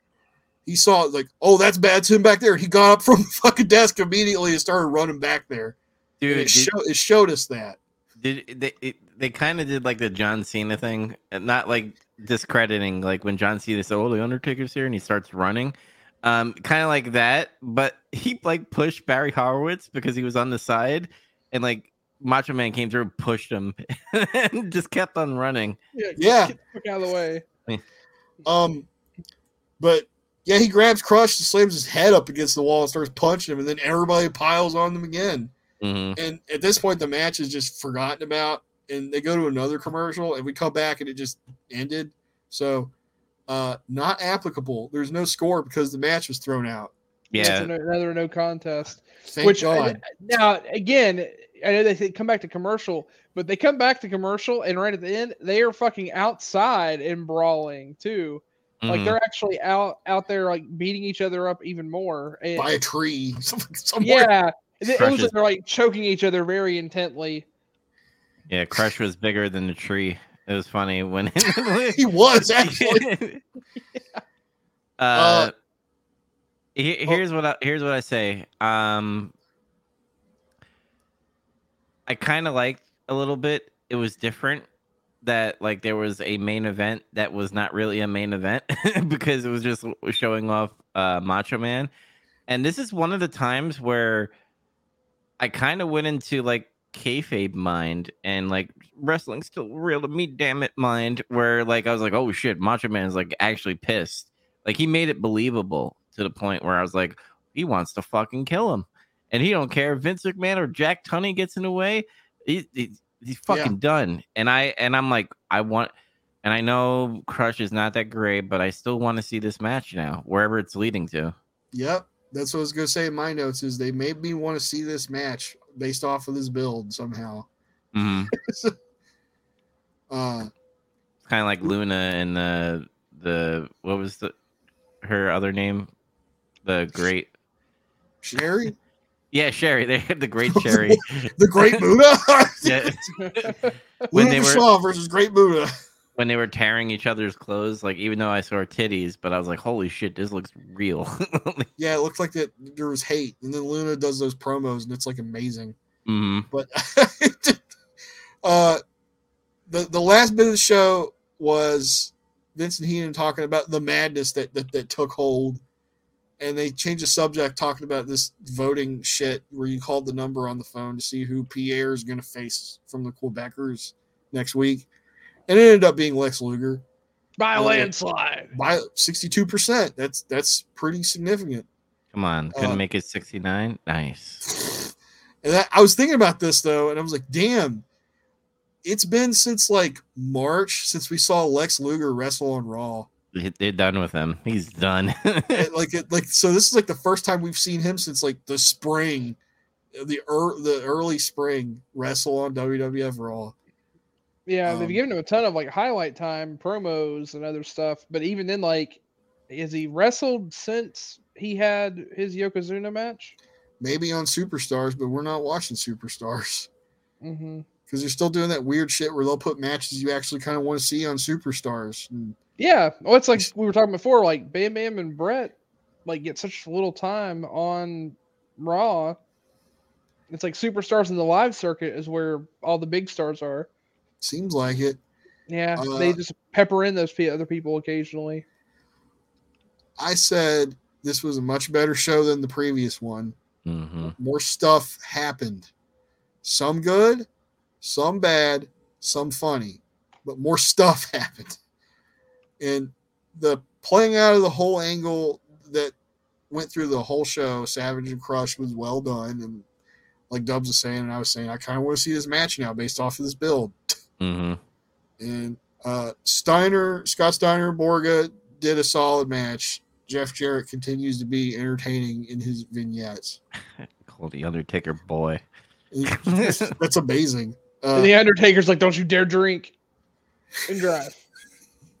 Or, well, I'll drink and drive if I want, except I don't have to drive because I got Billy Ray. He'll drive me wherever I want. uh, I give it six point three out of ten. Okay, I I gave it a six out of ten. I I thought it was you know good. Uh, the segments I liked. I liked the whole storyline. It's kind of like old TV shows where you know, like today's TV shows, you have to watch a whole season and get like one big story. Like in old TV shows, like each episode had its own story. This had its own story. It was the Macho Man and, and Crush story, and I and I dig how they you know sprinkled it throughout the show, uh, and they didn't treat us stupid in this. I think I thought last episode they treated us like we're fucking retarded, and then they gave us Barry Horowitz uh, to go get beat up by uh, uh you know, by Bob Backlund in the background of a non-main event match. They gave us a match that they knew nobody wanted to see, and then they did like cool shit on the side that they knew everybody would want to see. Mm-hmm. It, it's a swerve. It swerved yeah. us. They, they, did. They swerved us. Yeah, I, also gave this a six. I don't really have much else to add from what you guys said. I, I thought the uh, show was definitely a big improvement in terms of just overall quality of what's going on they rebounded successfully. They did. Not taking my X back, but if they would have bombed again, like it would have been like, oh, we need to start having a discussion about Raw, maybe. Sounds like we're gonna time travel to 1994. But, no. Or 95. Start getting into the uh, Stone Cold era 96 soon. Oh man, I can't wait. Um, no, we, we need to really take in the the occupational gimmick era. We have to live it. Though. We have to experience it. We have to see how Vince has a nose for gimmicks. Yeah, we're, yeah, we, we're we're not gonna race through it like Sparky Plugg. Sparky Thurman Plugg. I got a question. How long is Battle Bowl? Do you know? I don't know, but given the length of WCW pay per views that aren't Starcade, like so far, I'm gonna guess it's anywhere from two and a half hours to three hours and some change. So do Yeah. you want do you want to do Monday Night Raw and Battle Bowl, or do you want to split it up? We can't split it up because right, I think after Battle. Wait a minute, is is Survivor Series after Yeah. the next so Raw? we have to do this Raw because we'll do this Raw, which is got- no, no, November fifteenth, nineteen ninety three, and then November twentieth, uh, nineteen ninety three is Battle Bowl versus I was playing- I was thinking we just do the Raw and the Battle Bowl and then we do the Raw and the Survivor Series. Yep, I'm game for Oh, that. Okay, that sounds that, that's cool. I I mean, the next time we we hit our show, uh, let's see, our next episode will be in a few weeks. It'll be after uh Rumble. Royal Rumble too, which we want to talk about, obviously. So that's the other thing to take into account. But I mean, I, the way I kind of look at it, I don't, I don't, I need to get sucked too much into the Battle Bowl stuff because I'm, I'm a little checked out with the WCW stuff. Like I'm having more fun, even in whenever I'm, I'm like criticizing WWF stuff. I'm still having fun watching it. Where the WCW stuff, when it's good, it's fine. When it's bad, it's just like, ah, it hurts. So, I- um, What about this? Let Let's do a wait and see kind of thing. For I mean, obviously you're going to the Rumble, so we we want to get your input as what was going down over there when you're seeing it live in action. But as far as like covering it card by card and then the, the actual Rumble itself, it depends if it's good or not. Because Oh yeah, I don't expect to go through and play by play. I, I figured that we would just talk about how the experience was and oh this was fun and this and that. But so, I mean, I, I think we'll be able to cover both Battle Bowl, Raw, and still talk about that. I mean, Mhm. again, unless we get hit with like a bunch of fucking news that gets crazy. yeah, like Vince McMahon is in the Rumble. he tears both of his quads again. he fucking wins the Rumble. oh damn it! Oh, with Tear- torn quads. He, he tears his quads in the celebration. It's Cody. It's Cody Rhodes and Vince McMahon as the final two, and he's like, "Not today, pal." And he throws fucking Cody Rhodes over, kills his dream. oh no, adrenaline in my soul. Vince Why- McMahon's quads are blown. Why did I come back here to lose? I gave Anyway. it all away. I gave it all away. oh man. Yeah, so remember November 15th, 1993, Monday Night Raw, and then November 20th, 1993, WCW Battle Bowl. One thing I kind of want to say before we like sign off and everything. Did you see what Kevin Nash said on his podcast that were people were kind of like oof? Yeah, yeah. yeah. like uh, what the fucking guy that does the podcast. And he's like, "Well, how you been doing?" He's like, "Oh, you know, time flies when you got a gun in your mouth." Like, what the fuck, man? Just say shit like that. And the thing is, is like you know, but knowing him, that's the kind of fucking shit that he says all the time. He has like dark humor, and he's really sarcastic typically. hmm But given the circumstances, that's still like people were like, "Uh, is he gonna fucking kill himself?" Yeah, well, the thing that like kind of blows, like, no pun intended with the blows, by the way. Um, but the the thing that like kind of made me go, mm, you might want to like be on suicide watch with uh, Kevin Nash. He's like because uh his host or whoever's running the podcast for him was kind of like, hey, you can't be saying that. And it's like, it's okay if I leave a fucking note. I'll do whatever I want. Yeah, it's a, when the suicide call is like, oh no, if you tell everybody what happened, like Mhm. suicide's only bad if you don't explain it. It's a fucking mystery. But if you explain why you did it, it's okay.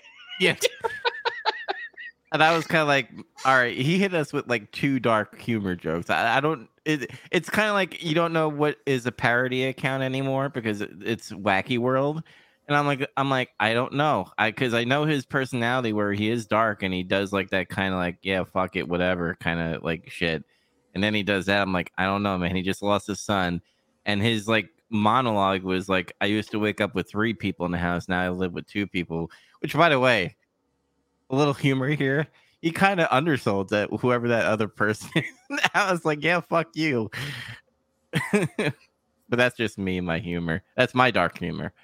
Um, I hope he, I hope his friends, uh, you know, call him, you know, Triple H, Shawn Michaels, the Kliq, and everybody. They have apparently. Yeah. So hopefully he's gonna, you know, maybe he needs to uh, do DDP yogurt.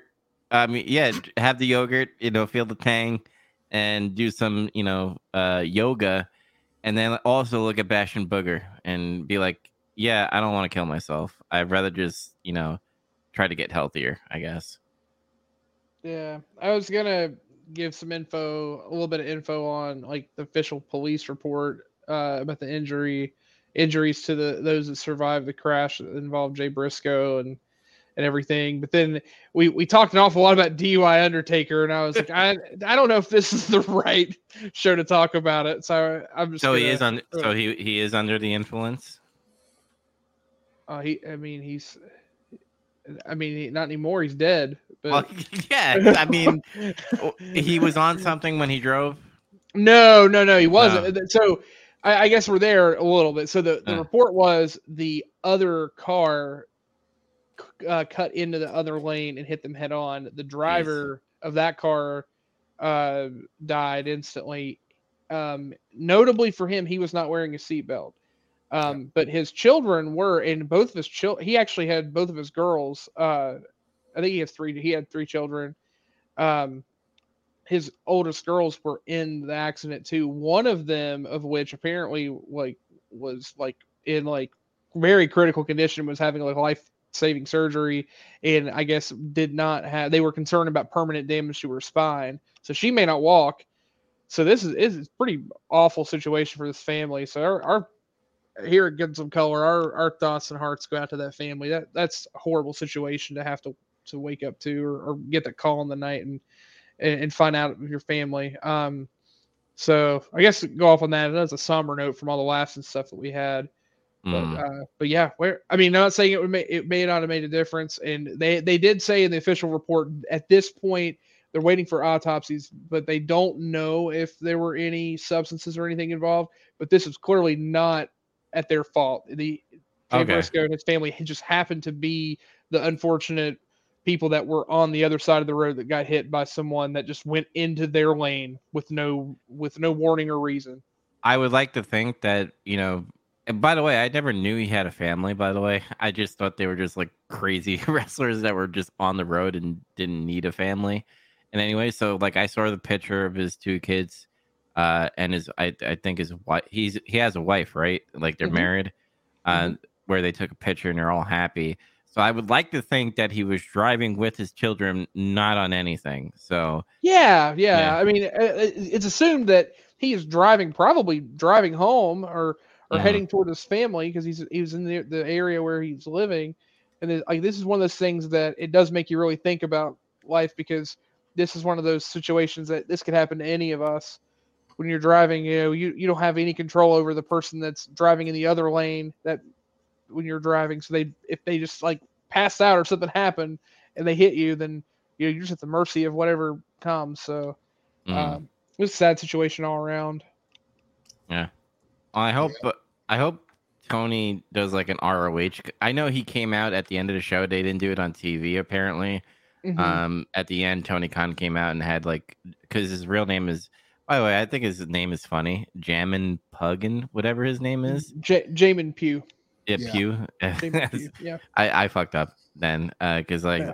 how do you sound it out but yeah they he had like the screen and you know said a little tribute i kind of wish they did that on tv but then again that's up to the networks not tony khan Yeah, uh, execs didn't want to. Yeah, that uh, Reddit's been a fucking disaster. People just like all butt hurt and they're like pissed at Tony. God, I hate him. He's fucking smooth brain. Da, ADW. It's like, well, this guy didn't even wrestle for this wrestling company.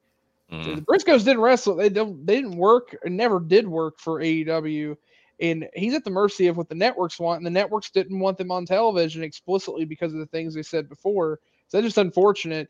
But yeah, I know where you're going. You were going to say that you're hoping they're doing a card. There has already been a, a ROH super card that has been announced in tribute to him. They've already even announced the names main event.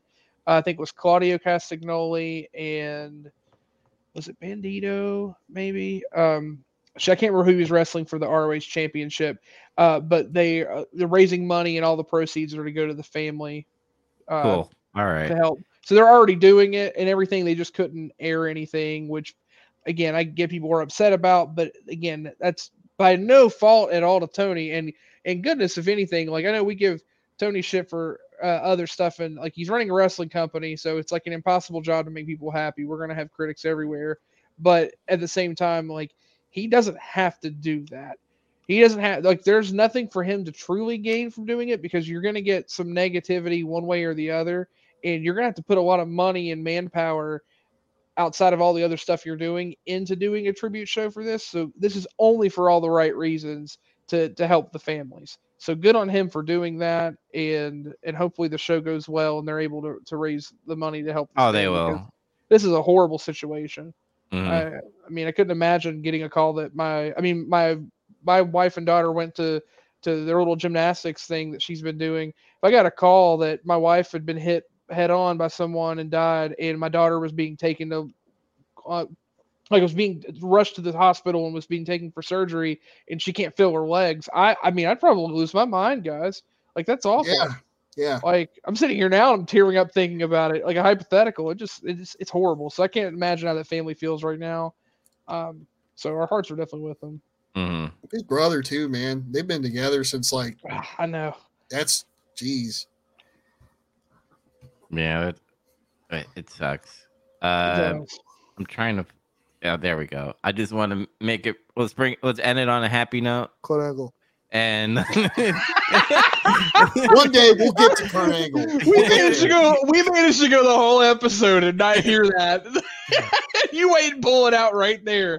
Oh man, my heart. Oh, that's funny. All right, guys. Well, we're we're gonna we're gonna get Mhm. going. It. We're gonna see uh, Uncle Redacted uh, wave Oh. us off. Uh, wait, no, that's that's a poor choice.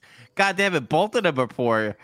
C- Cancer or fucking murderer. Um, We need we need to get you another one that you can do that is just we need happy feels and no no dark imagery. you know what? I'm not even gonna just follow us on all our podcasts and like and subscribe. I'll just me end feel it on this. I am not gay. I have relationships with women, sex with men. And I got news for you. That means you're gay.